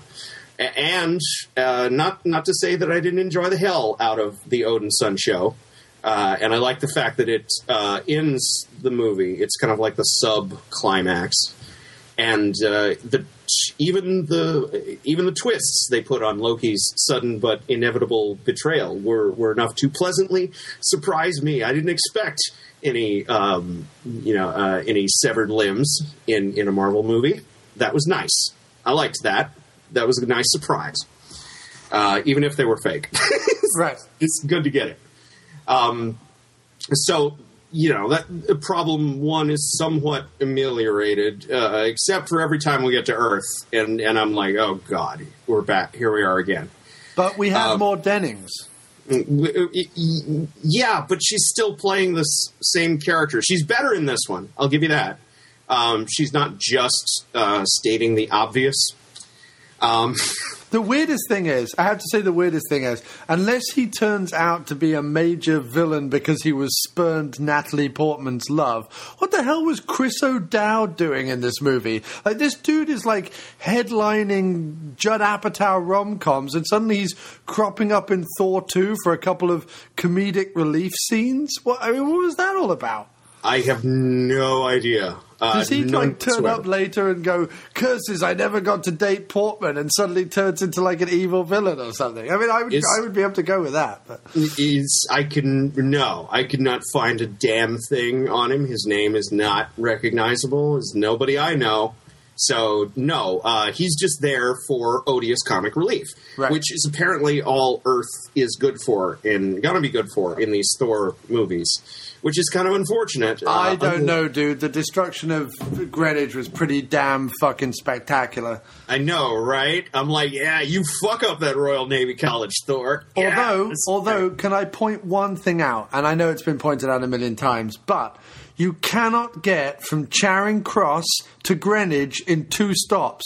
Look it up. Look it up. Why? Like, okay, let me ask an American. Is Charing Cross so well known a subway stop in London that it benefits from being in this movie? no, not No. at all. So if it was- yeah, there's nothing. If no, it was, sorry. let me even see what is near Greenwich. I don't know. I, I can't. Even, I'm looking now on the wall uh, uh, at, at a London Underground subway stop. Uh, uh, no, I have. I've got the map on my wall, and I'm looking to see. Uh, you definitely can't get to fucking Greenwich from from Charing Cross. No, any way you cut it. I don't even know what they're talking about. But I don't know if you said fucking Bermondsey or Tower Hill or Rother Rotherhithe or wherever. Like any one of those names would be as meaningful or meaningless as fucking Charing Cross. You know what I mean? Although Anthony Hopkins was in that. There is a Charing Cross, 84 Charing Cross or something. Isn't that a book or something? I think Anthony Hopkins was in. Oh God, that's a deep cut. That's too deep for me, and that's in the wrong direction. uh, uh, 84 Charing Cross Road. Yes, 84 Charing Cross Road was a 1987 movie based on the 1970 book by Helene Hanff. Or Hanff, maybe, with Anne Bancroft and Anthony Hopkins and Judi Dench. wow, quite the quite the heavy hitter that is. So, yeah, 84 Charing Cross Road. Maybe it was some obscure nod to that, but even so, I've no idea. I could totally buy that. I'd buy that a lot more than uh, banking on the name recognition of obscure uh, London Underground stops. Right. I mean, most of us we got we got fucking King's Cross and and that and that's it. Uh, uh, yeah, really, that's it. Yeah, it's yeah, but but but fuck all that. Uh, this climactic battle. No, don't um, fuck all that. It's important. No, I'm kidding. right, but okay, we yeah, we all have our we all have our nitpicks. Um, my big one would be uh, problem three uh, with the whole thing, which is that they fucked uh, they fucked Malekith over completely. Malekith the accursed.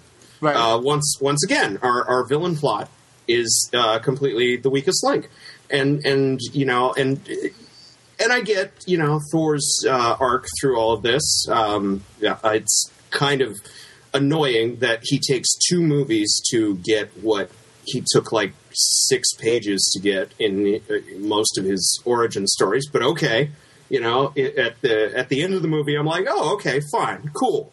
You know, and and I the overall uh, experience was highly positive. I just want to say that. Um, uh, because you know at the end we're we're finally into some kind of a status quo that you could you know conceivably spin more shit out of.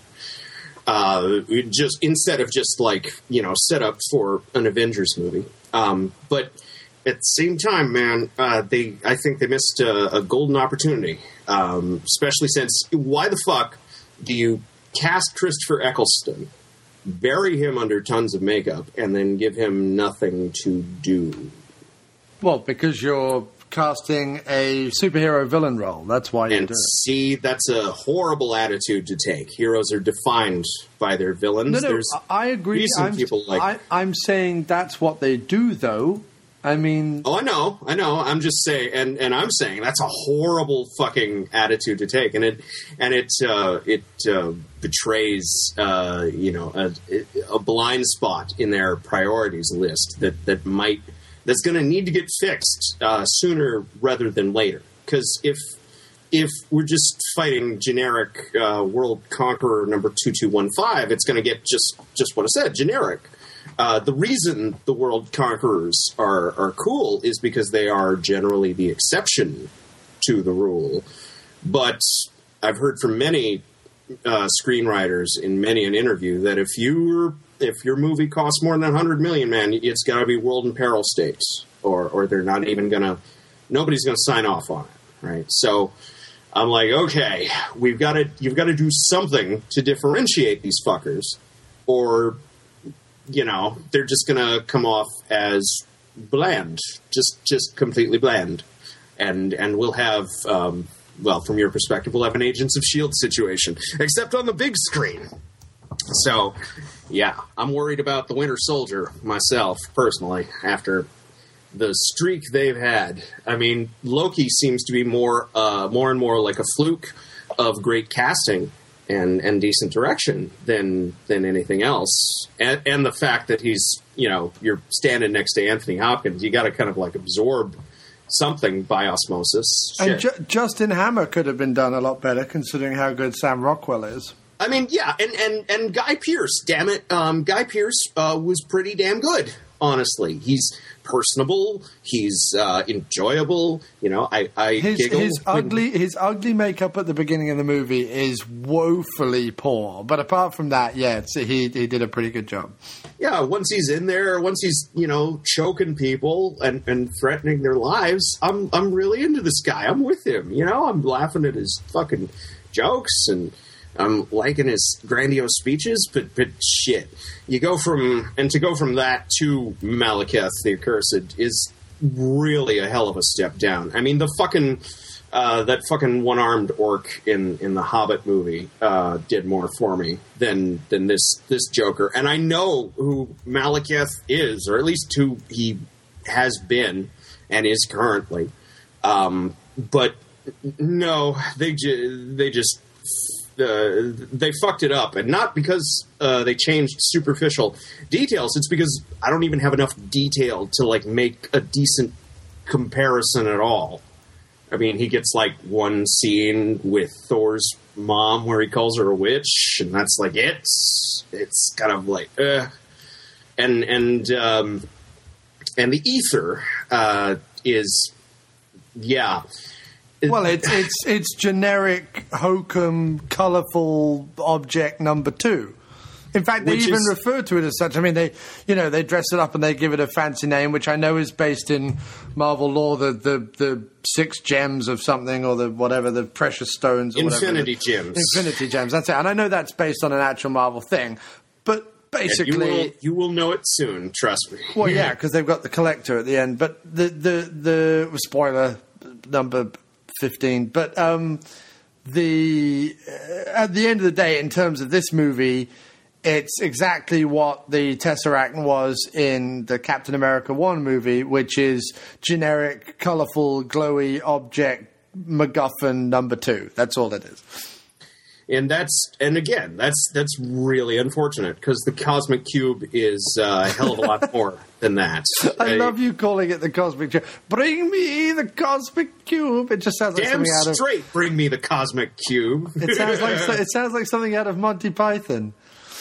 Like, Uh, well, actually, it's something out of 1960s comics, like Thor. Uh, so, yeah. And guess what? You got to deal with it. Or at least I thought you'd have to deal with it. But no, they're content to uh, reduce all of their MacGuffins to even more uh, MacGuffin status than they already were. I mean, shit. Do we even know what the Tesseract? Like, that's such a better name. Shit. Uh, well, no, we now they're going to change it again and make it one of the fucking gems. Now it's one of the fucking collectible doodads. Right. Yeah, right. Um, I mean, we didn't even know, but see, that's fine because we didn't even know what the hell it did in the first place. In in Captain America, it it could um, make weapons somehow. eh? In, They're in, all energy sources. That's right. What it is. In yeah, in the Avengers, it can make uh, energy. Except and and the- and the ether though, the ether though, um, we're told it can like uh, it converts matter into dark matter, which is an interesting idea. So immediately, I have this vision in my head of this like black-eyed, fiery veined Natalie Portman just smiting her enemies with gravity powers. You know, just just like staring at a motherfucker and and trapping them in like this little bubble of Jupiter gravity and like pulverizing them into paste and and just yeah. Um, but it was not to be, But sadly. this, but this is a movie that contains glowy rock thing that when the uh, evil beastie holds the glowy rock thing, he is impervious to everything. Um, yeah. Even though that's not explained at any point at all. It's just the glowy rock thing that when you hold it, you become the last. Whatever the name of that beastie was, you become The the, cursed. last cursed. blah. just the cursed, right? Okay. Which is weird, yeah, and confusing because that's supposed to be uh, that's one of Malekith's names. He is Malekith the accursed because he's the last ruler of a more or less destroyed people who. Right. Shit, they can't reproduce worth of crap. They're like what uh, a sh- you know a floaty ship's worth of. They're they're the Romulans in the Star Trek reboots. Right? No, no, that's exactly what they are. But what I don't under, what I don't understand is when he crashes when he crashes all the spaceships at the beginning of the movie and kills all his people. There seems to only be him and his horned beastie friend left. Yet when they show up again in the future. There's a whole spaceship full of them. But I have to say, I loved their uh, Doctor Who villain esque like masks. That was awesome. They're Their slightly faces. like, yeah, they're kind of like slightly. Well, they had dead eyes with the slightly round, white, plasticky looking faces. They had a real nice uh, 70s BBC quality to them that I really dug. And yeah, I For dug, all I dug them too. For all the my Whovians out there. Right, uh, and I dug them too for the the general design sense of of the whole movie. I mean, shit, Asgard looks a hell of a lot better than it did. It looks like people actually live there. Um, and I liked I liked the Dark Elves uh, ship. I, I Although even they're able to rebuild everything extraordinarily quickly, although I still haven't quite figured out that ending, so maybe they didn't. I don't know. right. Um, but anyway, uh, yeah, uh, they.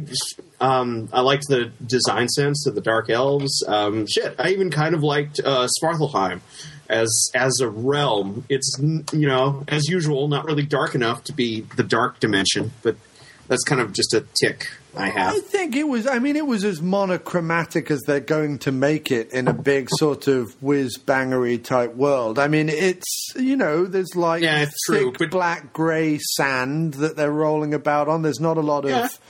stuff going on there. Dark I mean, caves, yeah. The sun is kind of wan and and it gets light. great cell coverage. Yeah, the whole yeah, it, it, the whole thing looks like well, at least like in that one cave, right? That's the only place you'd get a fucking signal because that's where the doorway to No, no, I know. uh, Midgard Just possibly the doorway to another world. Um, yes, exactly. And I, I liked the I liked the haunted house, um, the or the haunted parking garage there, which is the doorway I- between It, it, it, the, the, the, the thing with Thor 2 is, the thing with Thor 2 that I have to be very, very clear on is you could, like, there are two ways to watch this movie. You could watch this movie and very easily hate the fuck out of all of it. Right? Because there's a bunch of stuff that isn't explained. There's a bunch of glowing rocks and funny beasties, and, you know, it suffers from all the things that I have a problem with in fanta- what the what they call pure fantasy, uh, Lord of the Rings, Star Wars, stuff like that, stuff that is we actually we actually call it high fantasy, but high yes, fantasy, whatever you want to call it, right? Uh, that is what I like to say, and I don't want to get too deep into this again, but funny people with funny names going to funny places doing funny things. In other words, it's Rothmagath, take the rock of Ubergabag and go to the planet of Grog, where you will find the magical beastie of Rag. And, you know, Oh, it's this I wish that were true. Right, I exactly. wish. What I'm saying is, there's a ton of that stuff, right? But I got a big kick out of because I know that the whole, like, if the whole Marvel universe was that, I couldn't, I couldn't get into it because I don't have a good time with high fantasy. I just, I just don't get involved in it. I can't get excited about it. But because this was a real portmanteau movie with a ton of shit happening across a ton of different things, and and the whole like uh, uh, land portal, uh, the the whole like uh, dimension portals jumping was kind of done in a fun, haphazard kind of. 70s way I really enjoyed. I liked Awesome. Marvel throwing their hat into the ring and trying to do a kind of Lord of the Ringsy opening. I enjoy like I kind of enjoyed that. I didn't even scoff at it and I you know normally I might have done but I I I I, I enjoyed it. like I embraced it. it's easier. Yeah, it's easier when the and and they did a much better uh, time this time around than the last time, Right. at least. Oh yeah, with completely. the Frost Giants. And then you know, uh, I was already from the first movie invested in all the stuff that's going on uh, with the uh, you know Odin and and Loki and everything. So I was I was all about that. I loved all loved seeing all that. Um, and it's you know, there's nothing. Um, there's nothing of great staggering importance going on necessarily in the plot. You know, there are bits and bobs hanging around the place, and it's all very kind of slapdash and throwaway, but it's got a great sense of humor. It's got a great um, roller coaster ride type vibe. I mean, by the end, where you've got Thor fighting uh, Malekith through different portals and different places. Three realms. That yeah, that is fucking realms, awesome. Uh, four realms actually, because they do fall into Trondheim or whatever that fucking one is, where the slightly Mongolian-looking guys are. Oh, yeah, um, they do fall in and out of that. As do the fucking fighter jets, which was another great thing. So suddenly you've got two fucking gods fighting, or alien gods fighting, fucking while flying jets are going in and out of portals, and you know then you've got Kat Dennings and Portman and and Skarsgård doing like the comedic relief, and you've got Greenwich being there. Like that whole ending, I was just at that point, you fucking sold me. You just have sold me at that point, and it's great. Right. The Stan, Yeah. the Stan Lee cameo is the best Stan Lee cameo there's ever been. Him turning around going, Can I get my shoe back, please? was fucking genius. I loved it. And just the whole thing had a real nice, light-hearted, bombastic adventure boys. I tell you, it felt like one of those um, weird fantasy boys own adventure crossover movies from the 80s like the biggles movie they made or like double dragon or like one of those like it just had one of those like fun 80s we're going to throw everything at the wall and see what sticks type vibe to it like i loved it like i could it was a lot of it was superficial, but it was joyously so. I, I mean, like Idris Elba r- running out to attack the spaceship. Mm-hmm. like, how fucking cool was that? I don't even need to know Idris what. Elba got to live through a film. Thank God. right. He got to live through a film. He got to leap And off the ass. Rainbow Bridge and like take down a whole spaceship. It, it, it was it was awesome. Yeah. Uh, uh, you know, you had the decimation of a city. You had all that cool stuff, like quickly, quickly put up the the the, the shields, and then the ship. Like parts of it were positively Flash Gordon esque. It was As wonderful. It was well wonderful. Yes, As well, they should be. Right, I agree. It was just missing Brian Blessed. Like I could have done with Anthony Hopkins, maybe summoning his inner Blessed and being like dive. But No, apart what- from that, What should have happened is this should have been made uh, 20 years ago, and Brian Blessed should have been Volstagg. right, of course. Uh, no disrespect to Ray Stevenson, but No. you know, if ever there was a marriage of material and actor, No, no, material and beard. I think is what you're indeed, talking there you go. Yes, that that too. Yeah, that too. And although Uh, we're going to do a massive spoiler here, I had one more good point to say about it.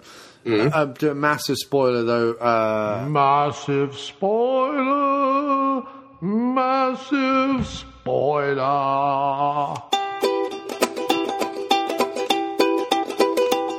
There is a colossal, considerable, enormous, gigantic, hefty, and huge spoiler coming up. There is an immense, hefty, massive, sizable, substantial, tremendous, colossal spoiler coming up.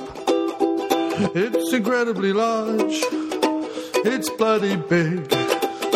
It's possibly the most massive spoiler we've ever done. It's such a very, very big spoiler.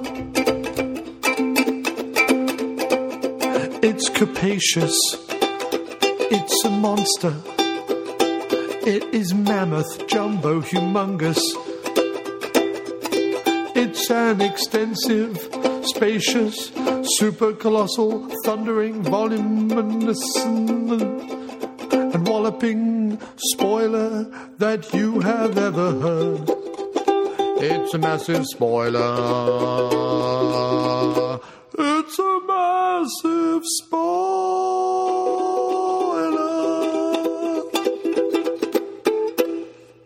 Uh, so I assume if you haven't seen Thor, you've turned off by now. But massive spoiler as to what happens to Rene Russo's character. Um, Mm, yes.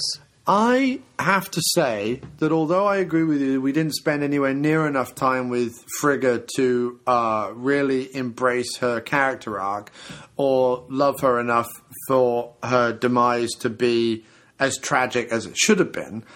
We got a we got a kick ass. Uh, she got her own kick ass fight scene. She got her own kick ass fight scene. She got her own even more kick ass fucking Viking funeral. And Yes. her Viking funeral, I'm not even kidding. I don't get involved in this stuff that much, but man, even I was holding back a man tear. I was holding back a fucking man That was tear. beautiful, wasn't that it? That was was fucking stunningly uh, uh, nerve-ending, shivering, hair on the back of your neck, just beautifully done. I mean, a, a, applaud worthy. That was Indeed. beautifully done.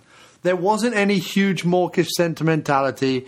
It was it was completely in keeping with the theme of the Viking burial. But you knew that when that flaming arrow headed towards the ship, that it was just tearing Odin's heart out without Hopkins having to do really anything. It was just. I mean, talking about it now, I'm tingling. Like it's it was just fantastic. Can't Right. can't.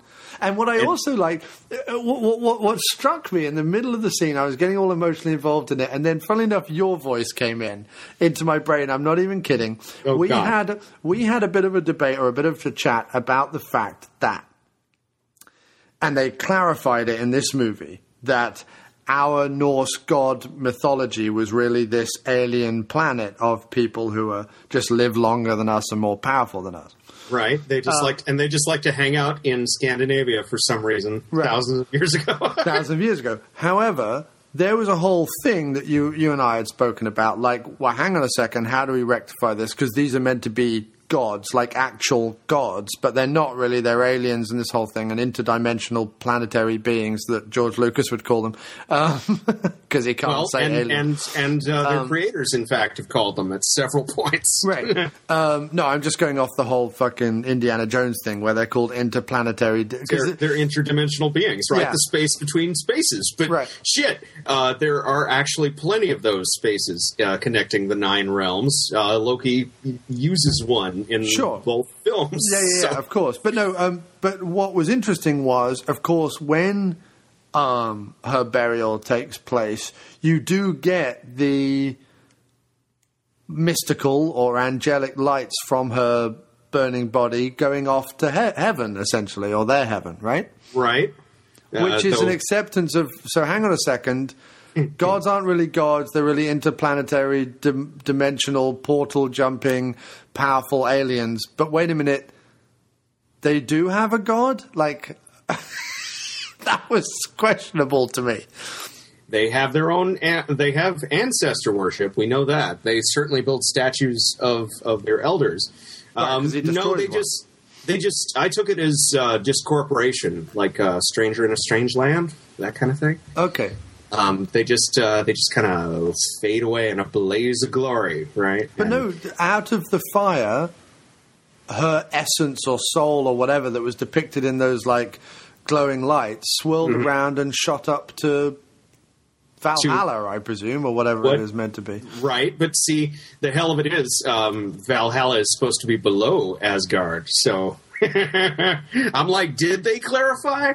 Did Loki states flat out, right? We're not gods, right? Um, but of course, then again, that's Loki. Um, and and they're being uh, they're they're trying to have they're being coy about it. They're trying to have their cake and eat it. Uh, the comics do the same thing. It's it's something we just generally uh, have accepted over the years because they they can't just come flat out and say it. Uh, because Is there any explanation as to why? Because what they did open up a can of worms here with the whole Rene Russo Loki storyline is that Loki has uh, Frigga's power uh, or similar powers, but he's not Frigga's kid. So how does that work?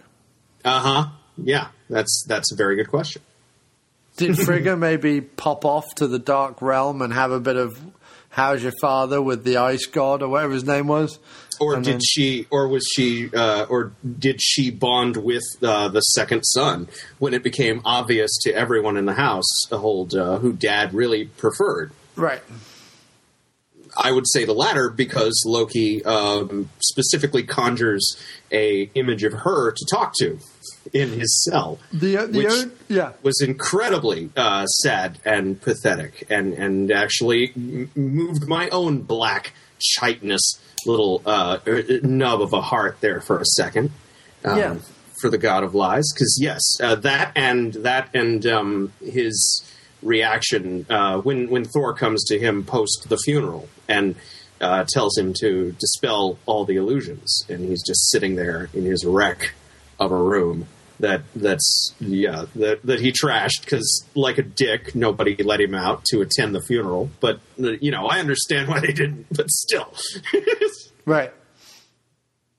that's kind of a yeah that's kind of a shit move um, but no good character uh, for yeah and and her death of course provides uh, good character moments for the both of them as it should um, yeah and and and you know the the hell of it is of course um, the in comics nobody really dies so you know we could see we may see her again Right, exactly. hope springs eternal Yeah. Uh, no, Um, I, I, I, I unabashedly loved it. I was saying before we recorded that one of the reasons I wanted to do this episode uh, was that, fuck it, I just came out of that movie wanting to geek all over this film. Not because it was like incredibly well structured or plotted, but because it was just no they may have yeah fun. It was just fun, man. It was like those movies. It was, you know, I'm always saying this about 80s movies. The other day we were watching like Never Too Young to Die, like that horrendous, like ridiculous, over Oh, the top God, yes. Stamos movie Yes. from the 80s with with Gene Simmons as Gene a bad Simmons. guy. But the point that the, like the movie, the great thing about that movie is it's everything and it's nothing. Like it's just a bunch of fun for fun's sake. Why is the villain a hermaphrodite? We don't need to know. He's a hermaphrodite. It's hysterical. Why is he? You know, why is Stamos a gymnast turned secret agent? We don't need to know. he's a gymnast. the It's just cool. 80s. It's 80s thing. And there are so many awesome movies like that that are just fucking adorably cool and funky and fun that you rarely get that in modern times. And it wasn't till thinking about this movie and all its different things, because there's fucking high comedy in this movie, there's high fantasy in this movie, there's like soppy romance in this movie, there's tragedy in this movie, there's evil Whovian looking villains and Star Trekian looking villains, and there's the dark worlds, and there's the realms, and there's the thing. There's so much going on, and it's all done in just a joyous and now we're off to this next thing type way, with with just a kind of breeze about it and an enjoyability about it that was just so refreshingly groovy and conjured up those weird, wonderful movies from the 80s. That's my it's it's easy and and free. It's it's light as a feather. This is, uh, which tells me that uh, along with the three screenwriter credits, that it was written uh, to hell. And then uh, there's probably like a half an hour of this thing lying on the cutting room floor somewhere.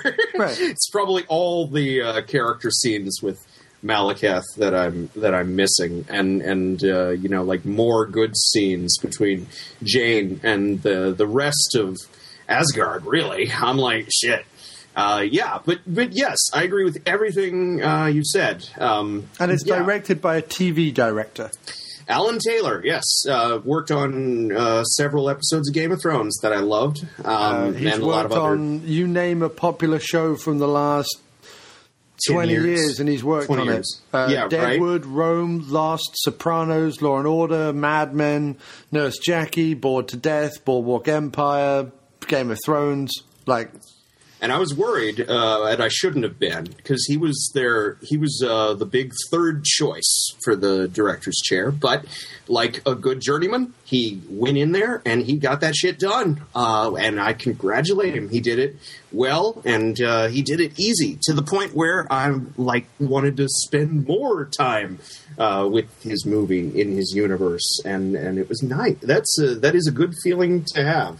And uh, do you know what one of his more. first major TV series that he worked on was? The A Team. Nope. No, I'm sorry, I can't claim that. Um, it was um, Homicide: Life on the Street, one of my Ah. very favorite TV shows Yes. of all time. Hell yes, exactly. That's yes, and that makes perfect sense. Yeah, if you can make homicide, you can really make anything. That's that's fact. I that didn't should be a even mind the fucking the the jokey shit about him being on the. I mean, I minded that it's more like somewhere. I think I just calculated it's more like if you were to just go to North Greenwich, it would be ten stops.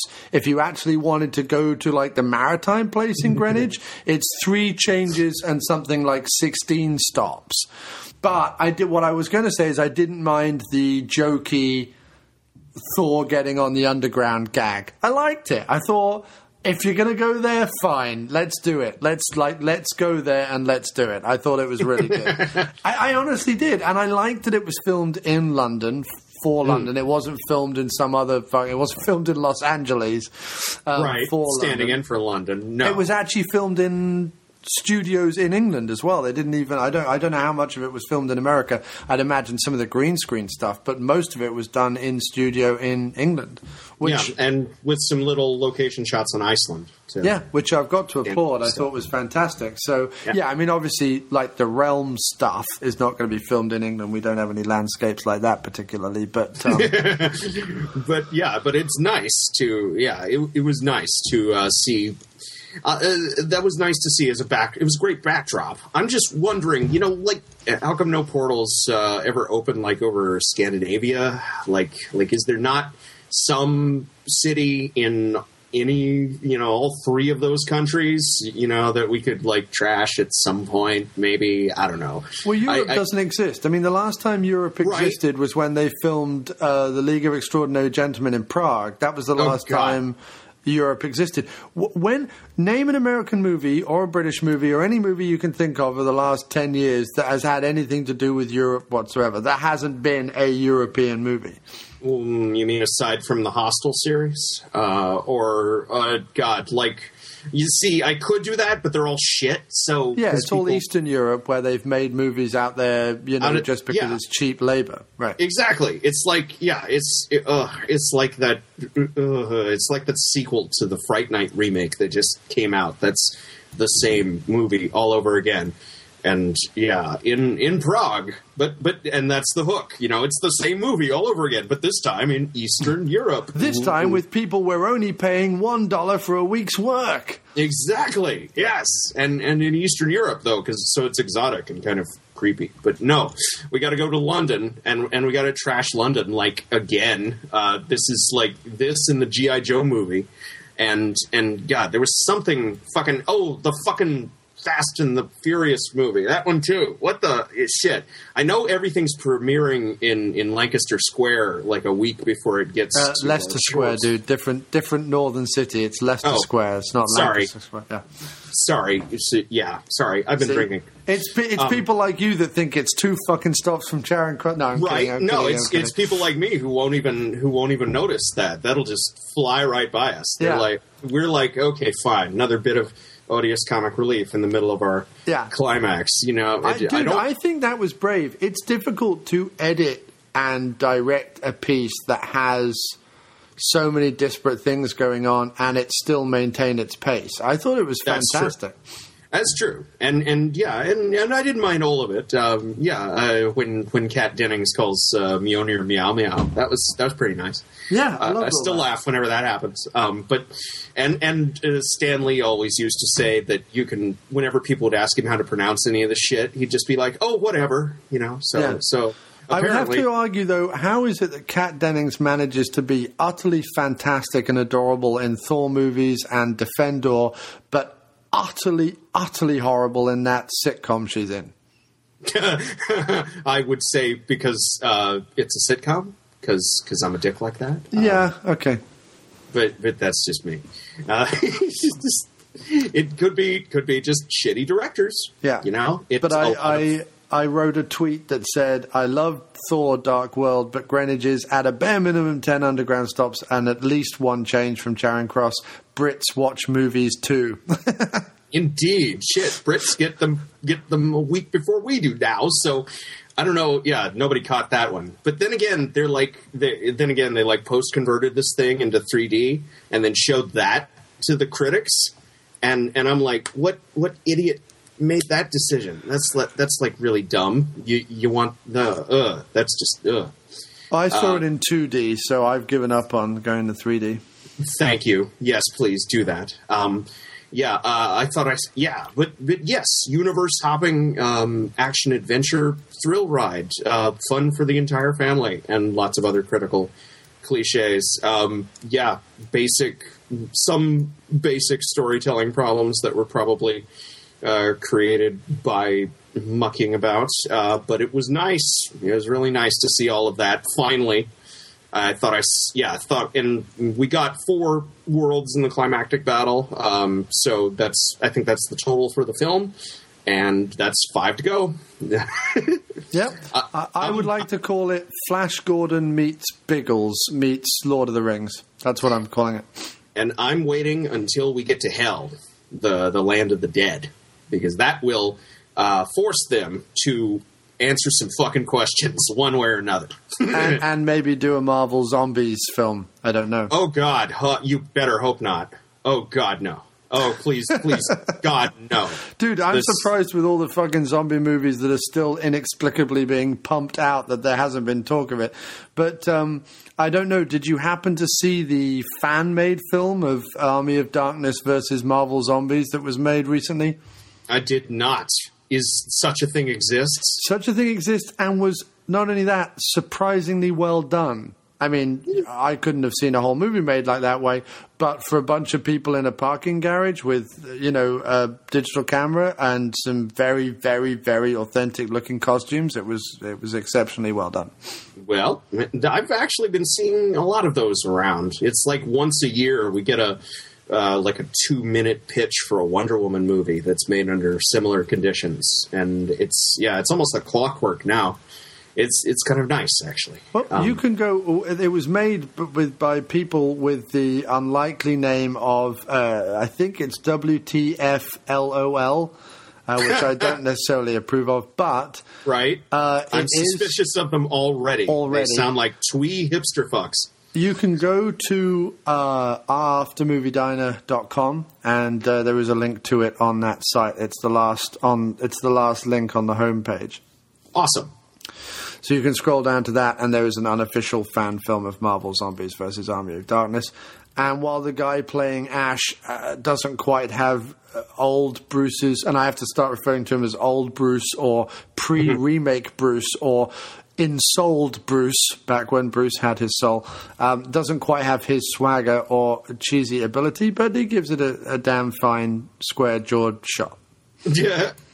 And what more can we ask for? Right, Um, but I have to say the the, the, the people doing uh, the the Marvel zombies very very well done. I thought good makeup, good gore effects, good costuming, nice. Well, good. It will be the first decent thing with the Marvel Zombies name attached to it. Yes, indeed. um, but uh, yeah, no, I loved I loved Thor two. I loved Iron Man three. And uh, I obviously didn't like Agents of Shield. That is my roundup for this show. What about yourself, sir? Oh gosh, I'd say Iron Man three and Thor two were, yeah, they're all right. Slightly above average in both cases. Need a little work uh, around the edges there, sand some shit off. So for Thor three, and I know there will be one, I would recommend, uh, yeah, we go to hell and and visit her realm. And as long as we're poaching talent from Game of Thrones, I would say start measuring Lena Headey for a big green cape. And, uh, like an evil one piece uh, bikini type thing. So what? Uh, what other stuff? What other news that can we finally put the lid on Marvel 2013? Well, we've got James Spader as Ultron in Avengers 2. What's your feeling on that, sir? Oh, that's too far off. I won't know till I see it. Before that, though, we're going to have to deal with the Netflix influx.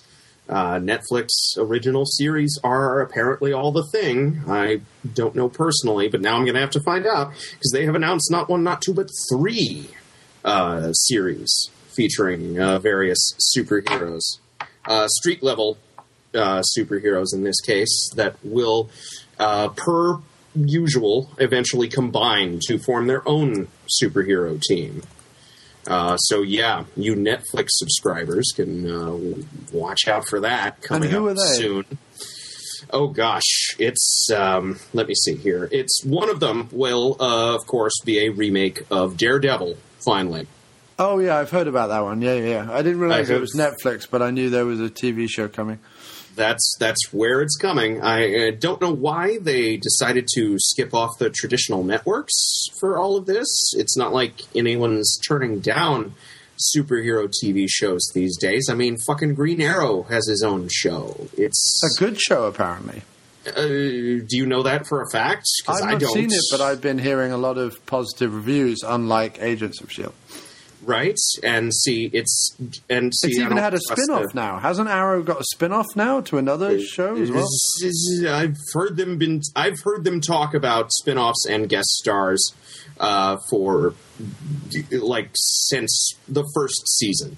Uh, I've heard Huntress is going to show up. I've heard the entire Birds of Prey. In fact, The and people to listen to is the Trilogy podcast with our good friend Andrew Buckley on it. He covers all these kind of shows. Okie dokie.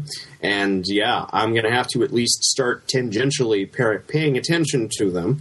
Um, because Daredevil people at least know about. Uh, people like Luke Cage and uh, Jessica Jones and Iron Fist are complete C-listers, even among comic book fans. And so, yeah, there, it's going to be interesting to see what the hell they manage to do with uh, Hero for Hire or you know any of these people. Jesus Christ! I mean, it's it's cr- the entire idea to me sounds completely crazy. I mean, you know, it's Do the Howling nice. Commandos TV show. That's what I want. Uh, that would be nice too. Uh, they should have. That should be what Captain America Two uh, is, but no, they're doing Winter Soldier. They're plowing ahead. If this were like uh, 2003 or so, when um, uh, everyone was ripping off um, Saving Private Ryan, then maybe we would have gotten that. But no, everyone's ripping off Batman now, so we've got lots of urban vigilantism to look forward to. Eh, Right? uh, I'm curious, but yeah, not optimistic. it obviously, fits. It fits the. Uh, this is where I would be in agreement with your statements earlier. It fits the network television mold of main guy, couple of people he either goes to, leans on, or teams up with, uh, going up against like everyday stuff that's going on that people can relate to in Iowa or wherever the fuck people relate to shit. Um, yeah, right. Because everyone relates to uh, Special Victims Unit. Am I right? Right. Um, and that fucking what was that? Pro- like I, I was watching something the other day, and a promo came on for Blue Bloods, and I was like, Tom Selleck still has a TV show. That's still a thing that's going on. And then I then you know you you find out that shows like Jag ran for eleven seasons or something ridiculous. Like who Hell watched yeah, that mo- you know show? Uh, all your moms, uh, my moms. I have Uh, I have at least twenty eight mums that watched it. Personally. Right, she's keeping NCIS. Uh, I know my mom's keeping NCIS on the air for whatever reason. They don't uh, relate to us kids, man. Oh, right. Yeah, with our yes, with our um, With our, our- brims and our our fringes and with our uh, sixty-year-old fucking characters like right. Superman. Yeah, sixty-year-old comic book characters. Yeah, Yeah, right. Or forty-year-old in in most of these cases. Um, Daredevil obviously is from the first wave of, of superheroes, but but people like Iron Fist uh, or, or Jessica Jones or, or Luke Cage, man, fucking Luke Cage. We've been waiting for some of us have been waiting for a Luke Cage movie for like ever. Uh, you want to talk about your retro throwback 80s action hero stuff? You do Hero for Hire. My God.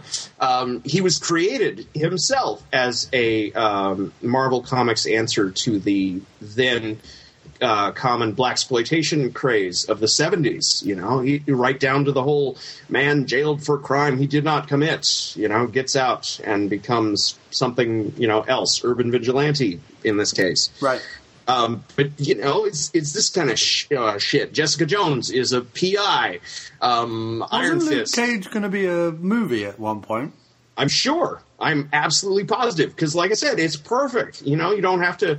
He doesn't even wear a costume half the time. You don't have, you know, you don't have to deal with any prissy prima donna actors giving you shit. Uh, and even when he does have a costume, it doesn't have a mask, so you don't have to rip the mask off all the time to give him FaceTime. It, it'd be perfect. But but for um, some reason, probably because his name is not well known enough, um, except to a certain group of people who just we long for any black characters in our superhero universes. Do you know who they almost cast? Who? Idris Elba. Well, hell, I would not be opposed to him doubling up. No, but he he reve- he revealed while discussing Thor: The Dark World and his upcoming role as the imprisoned leader of South Africa in Mandela, practically a real life superhero. Elba let slip that at one point they were talking to him about taking over the role of an iconic superhero in a franchise of his own. There was talk of Luke Cage at one point, Elba revealed. I thought Luke Cage was a pretty interesting character. They were going to do it, but I don't know what happened. Neither do we, Idris, neither do we. Says Right. Moviefone. That's the website I read that off. Well, and and shit, they don't know either. Uh, nobody knows. It just disappeared somewhere into the ether. But hey, now into it's the back. ether, into the red glowing. into the red glowy yeah, yeah whole of the see this is yeah this is the problem though this is the big problem with turning all this shit into just random MacGuffins you know if you if you got uh, giant armored megalodons pouring out of a hole in the sky or or giant mechanical spiders that are also terraforming machines this kind of shit I can wrap my head around you know? It, it's it's simple it's easy big striking image in the sky you know big thing boom it come down and bad shit happen. Um, but like a red gl- and black glowy mist shit i it, it, yeah no sorry uh, it's yeah i can't really drum up the uh, the the care you know uh, it's like uh, i'm sorry i didn't care yeah eh. um, unless you know even even when it infects natalie because it's not like it gives her superpowers um, but anyway It's so that Benicio del Toro in in a future movie can uh, take the ether out, and out of the ether will flow the long lost script to Luke Cage. Um, and uh, Idris will run in, grab it, and run off again, and that'll be their linking device to the Luke Cage movie. But it's all good things. So um, I just wanted to get your take on some of the rumors from the rumor mill, but you're not willing to give a voice to your Ultron opinion yet, no? No, because I don't know. Fuck, could go either way. Yeah. And, but how are you feeling about Phase Two now, sir? Uh, in general, mm, doing well so far. Um, yeah, I'm curious eh, at this point. Mm, I don't want to say cautiously optimistic. I'd say cautiously pessimistic, really, because that's the way I approach most Because what, things. what have we got? We've got Winter Soldier. Guardians, yeah, we got well, yeah, we got Winter Soldier, which thank God. Um, that's yeah. Because Guardians is another thing at the moment. There's been rumors of them showing up in the Avengers, but I mean, I don't know how right they'll they are. go into space. Yes, that would be perfect uh, if they were doing what I thought they were doing uh, at the uh, Avengers 2. But now they're doing this Ultron thing, which, you know, could go either way. Uh, but Age of Ultron was a fairly recent storyline in the comics that, in fact, just concluded over the summer. So I'm curious as to whether or not they're going to actually do something like that, or whether they're just going to use the name uh, to try and sell more tickets like they need. What I, to. what I want to know though is if Ultron, like Ultron, is all like metal and stuff, right? He's he's like True. another kind of Iron Man clone type thing. He's Um, a, no, he's a he's more like a Data clone. Actually, um, he's he's a robot, uh, android. I should But say. how is James Spader going to be able to sleaze over all the women when he's a robot? That's what I want to know. Because Spader has one role in a movie, and that is to come across as ultra creepy and ultra sleazy. And you know, how is he going to be able to do that as a robot?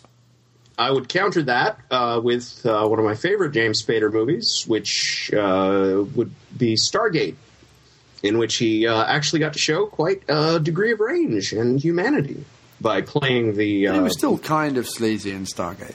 if you say so, I remember him turning down sex with the uh, nubile village girl that was thrown at him initially. Right. At least until he had, um, you know, like one and a half conversations with her.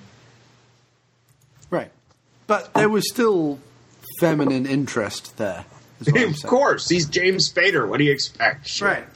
You put him on a plastic bag, uh, which is probably what they're going to wind up doing. It's probably just going to be his voice. I'd be amazed if his face actually showed up in some capacity or another, because you know uh, Christopher Eccleston sure as hell didn't. So yeah, I didn't even know it was Christopher Eccleston. right.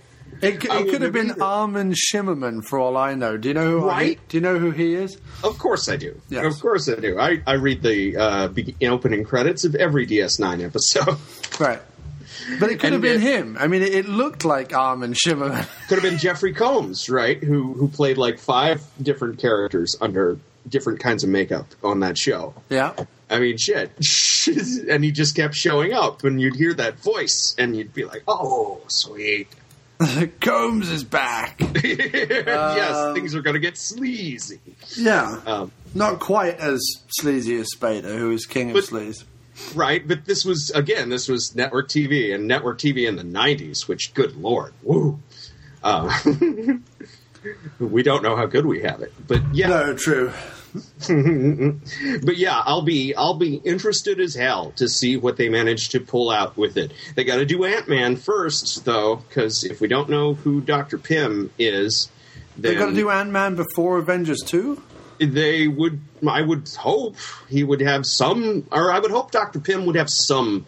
Uh, role to play in the film if they're not going to do that. I mean, Right. he'd be like uh, the Mister Blue in the Incredible Hulk movie, right? Uh, he he'd just uh, show up there at the to do something, and probably no, probably uh, his stopping whatever Ultron manages to do will be the impetus for him to put on a suit. You know, I do worry, though, the whole Edgar Wright, Joe Cornish thing. right. I love Edgar Wright making Edgar Wright, Simon Pegg, Nick Frost movies because every single one of them has been great. Everything else he's done, not good. Not so much. And Yeah. Joe Cornish. I mean, right? I know. like he's And- a radio comedian from Right. the UK that's done a lot of like radio comedy and wrote uh, Attack the Block. But but yes, Ant Man. Would you? Yeah. Does that seem a natural fit? no, Mm. Yeah, but but shit, you know what do I know? I mean, good Christ. Uh, like I said, Alan Taylor was their big third choice for Thor two, and that turned out fine. Um, Don Payne, the the story writer on both Thor movies, uh, also put his name to those atrocious Fantastic Four movies earlier in the decade. Yeah. So, or last decade, I should say. But so you know, it, it, yeah, there's too many variables, and and I can't play the guessing game. no. I, in fact, Well, we I don't even it. know who's cast. It's got Right. a, it's got a release date of 2015. So So, and that's yeah. So everything is subject to change without notice. yeah, this and he's got test footage already. So he's presumably been working on it this year in between pimping the World's End, um, and doing the tour for that. He was at Comic Con this year with test footage, so you know, and he's been mooted to make. Right. They're probably negotiating. They're probably arguing over the budget at But this he's point. been mooted uh, to make this movie since Hot Fuzz came out. I mean, this has been on Edgar Wright's plate for years. Um, right. He's hey, he's apparently a Hank Pym fan, which I didn't know those existed, but they do. And and I welcome them to the fold as my brothers and sisters may presumably, though I can't imagine. Because yeah, Hank Pym uh, attitudes towards the ladies have historically not been very nice. Uh, yeah, that's that's my real problem. I'm afraid they're going to water him down to make him less of an asshole, and and uh, then he will not be the Hank Pym that, that I know. Uh, is something something will be lost. Something uh, different. Something to distinguish him from all the other super scientists running around the Marvel universe because that's been the role he's grown into over these years. That's the only reason I could see them putting him in the Marvel universe because Hank Pym is uh, the designated asshole and uh, life's designated bitch uh, in that order. Probably the one more than likely because of the other. Uh, more often than not, he's yeah. If you want a character who just digs his own grave over and over again, you call Doctor Pym. you'd think you'd call Doctor Banner, but but even even he's doing better. Even his life is in better shape most of the time. Which yeah, it's gonna be funny uh, what they do with him. It'll either be uh, the weirdest and wackiest of all of these fucking movies, or it'll be the one that you get bored of the fastest. Right. So we'll see, because that's generally how Ant Man stories tend to go. Really, there's not a lot of middle ground. Um, but we'll see. Shit, I don't know. Yeah. Well, yeah, I mean, it's uh, it's good. We're, hmm. You know, we've got James Gunn and Edgar Wright. It's kind of treacherous territory for the whole sub sub movies, like the second tier movies. Um, but we'll wait and see. We'll wait and see. As, uh, for the moment, as far as the Avengers group is concerned, um, I'm very much invested. Uh, and uh, there's obviously the new X Men. I know it's a completely different um, uh, studio, but there's a new X Men coming out soon, uh, which I'm looking forward to. Yes, Wolvie and Pals six at this point, wouldn't it be? Yes. How And, how we uh, how we uh, how we uh, fold our prequel into continuity. yes, indeed. So yeah, I mean, lots of things happening, lots of things that are exciting. Uh, we've got the new Spider-Man coming out, of course, um, and that'll be probably the next time we talk. So I would imagine. Awesome. We we doing a we doing a Spider-Man retrospective. Do I get to bitch even more about super science? Because because I will. Yeah, we'll do a Raimi trilogy episode, I guess. Yes. Um, which will probably be the last fucking Raimi films I ever cover on this show. and and hey, they will be from the they will be from his pre betrayal uh, period there, uh, all safely, every last one of them. Even though Spider Man three totally ruined a date for me, so I have a personal grudge against it. Yes. um, because of that, and no other reason, none whatsoever. No, none. But it's been a pleasure, as always, David, to hash out the Marvel Universe with you and to talk these films, which are, again, as I say, surprisingly novel and interesting things, considering uh, what they could have been or, um, you know, uh, where they're from. So uh, exciting and good. And thanks ever so much for joining us. And uh, we'll talk again soon, sir.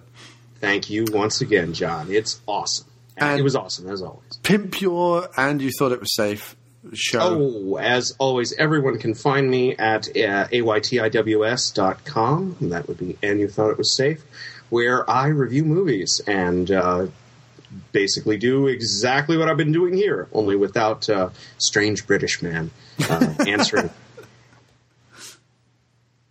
I don't even know how I would have a cameo on AYTIWS. I'll Um, find some way. I'll find some way to write you in. You just give me a. I've been bit. enjoying you playing all the parts, dude. That's what I've been enjoying. So Uh, yeah, it's acting for one. It's been a, of necessity, a bit of necessity. I did manage to. I have managed to rope at least one other person into this madness, and you might see that coming up once I edit the pieces together. Nice. Um, but yes, uh, so far, and and who knows, there might be more. I might even spring for decent special effects software, and then oh, I could do split screens. Nice. Ooh. Sky is the limit then. Okay, great. Well, we'll look forward to that over at AYTIWS. Everyone check that out. That's a dot com. Or you can go on Twitter and find David there at AYTIWS. Uh, thank you ever so much, sir. It's been a thrill. Uh, I've been me. You've been you. Uh, cheerio, one and all.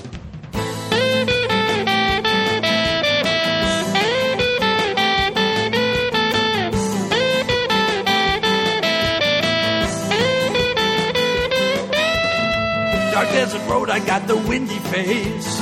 God never visited this kind of place. It's barren out the back, just got dominion. Everyone's entitled to their own opinion. They got rats as big as dogs. Well, nobody's around, but the train is still clogged. Come on, come on, who got the brains? Well, Barry Sonnenfeld, he been away. Another wedding, another day. He can't find the ham, he can't find the chicken, can't identify that song they've been picking. I got a handbag full of guns down at the station. You want cake, you want water, but you gotta be patient. Come on,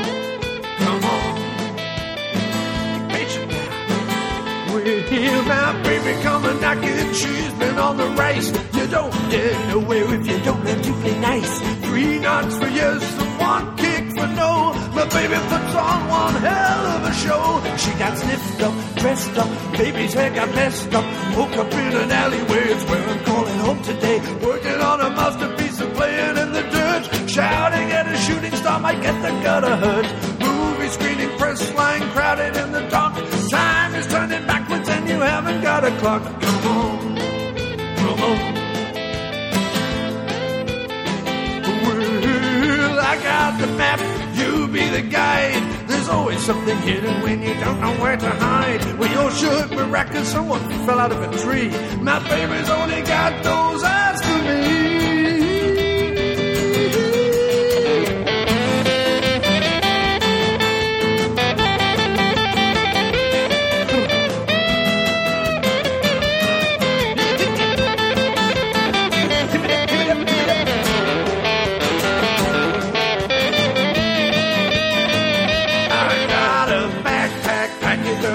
Pachyderma rack, crack the bad germs, boiled sponge, bird lungs. Someone saw through all the rungs, waiting in the ocean, trying to find yourself a watch. There's a bikini belt that could use another nudge. Holding back the question, forming an excuse. Every day is lucky if you don't end up in a noose. Come on. Oh yeah. Well, my baby's cooking bacon. Baby baby's wearing nothing but a tight white vest. She's got the answers. I got the rig. Don't worry about the bacon. You can worry about the pig. Sniffed up, dressed up. Baby's hair got messed up. I woke up in an alleyway. It's where I'm going home today. Working on a masterpiece playing in the dirt. Shouting at a shooting star might get the gutter hurt. It's a movie screening press line. I'm crowded in the dark. Time is turning backwards and you haven't got a clock. Come on.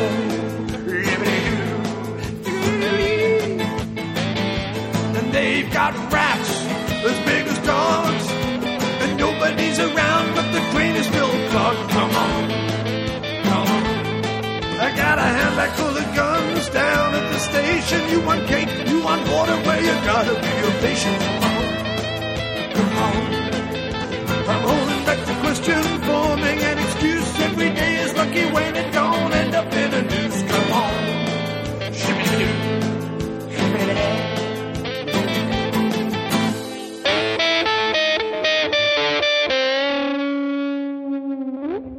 There are men, and then there are second unit podcast men. The podcast you've just been listening to is part of the Second Unit Podcast Network. Find all of our shows at 2upn.blogspot.com or on Facebook under the Second Unit Podcast Network. Our fantastic list of shows include Drunk on VHS, We Came from the Basement, No Budget Nightmares, The After Movie Diner, Dr. Action and the Kick Ass Kid, and Bloodbaths and Boomsticks. Take one podcast into the shower. Don't be a blithering idiot, Alan. We can give you the multiple podcast cleansing system all in one place your hair deserves. Our programming is available across all platforms from iTunes to Podomatic, TalkShoe to Stitcher, so you have absolutely no excuse. Listen today, and a free naked person of your choice will be shipped from Thailand to your door in a matter of weeks. The Second Unit Podcast Network, bringing you the action and leaving the boring stuff to the other guys. Bloody hell. Who does a girl have to blow around here to get a decent beverage?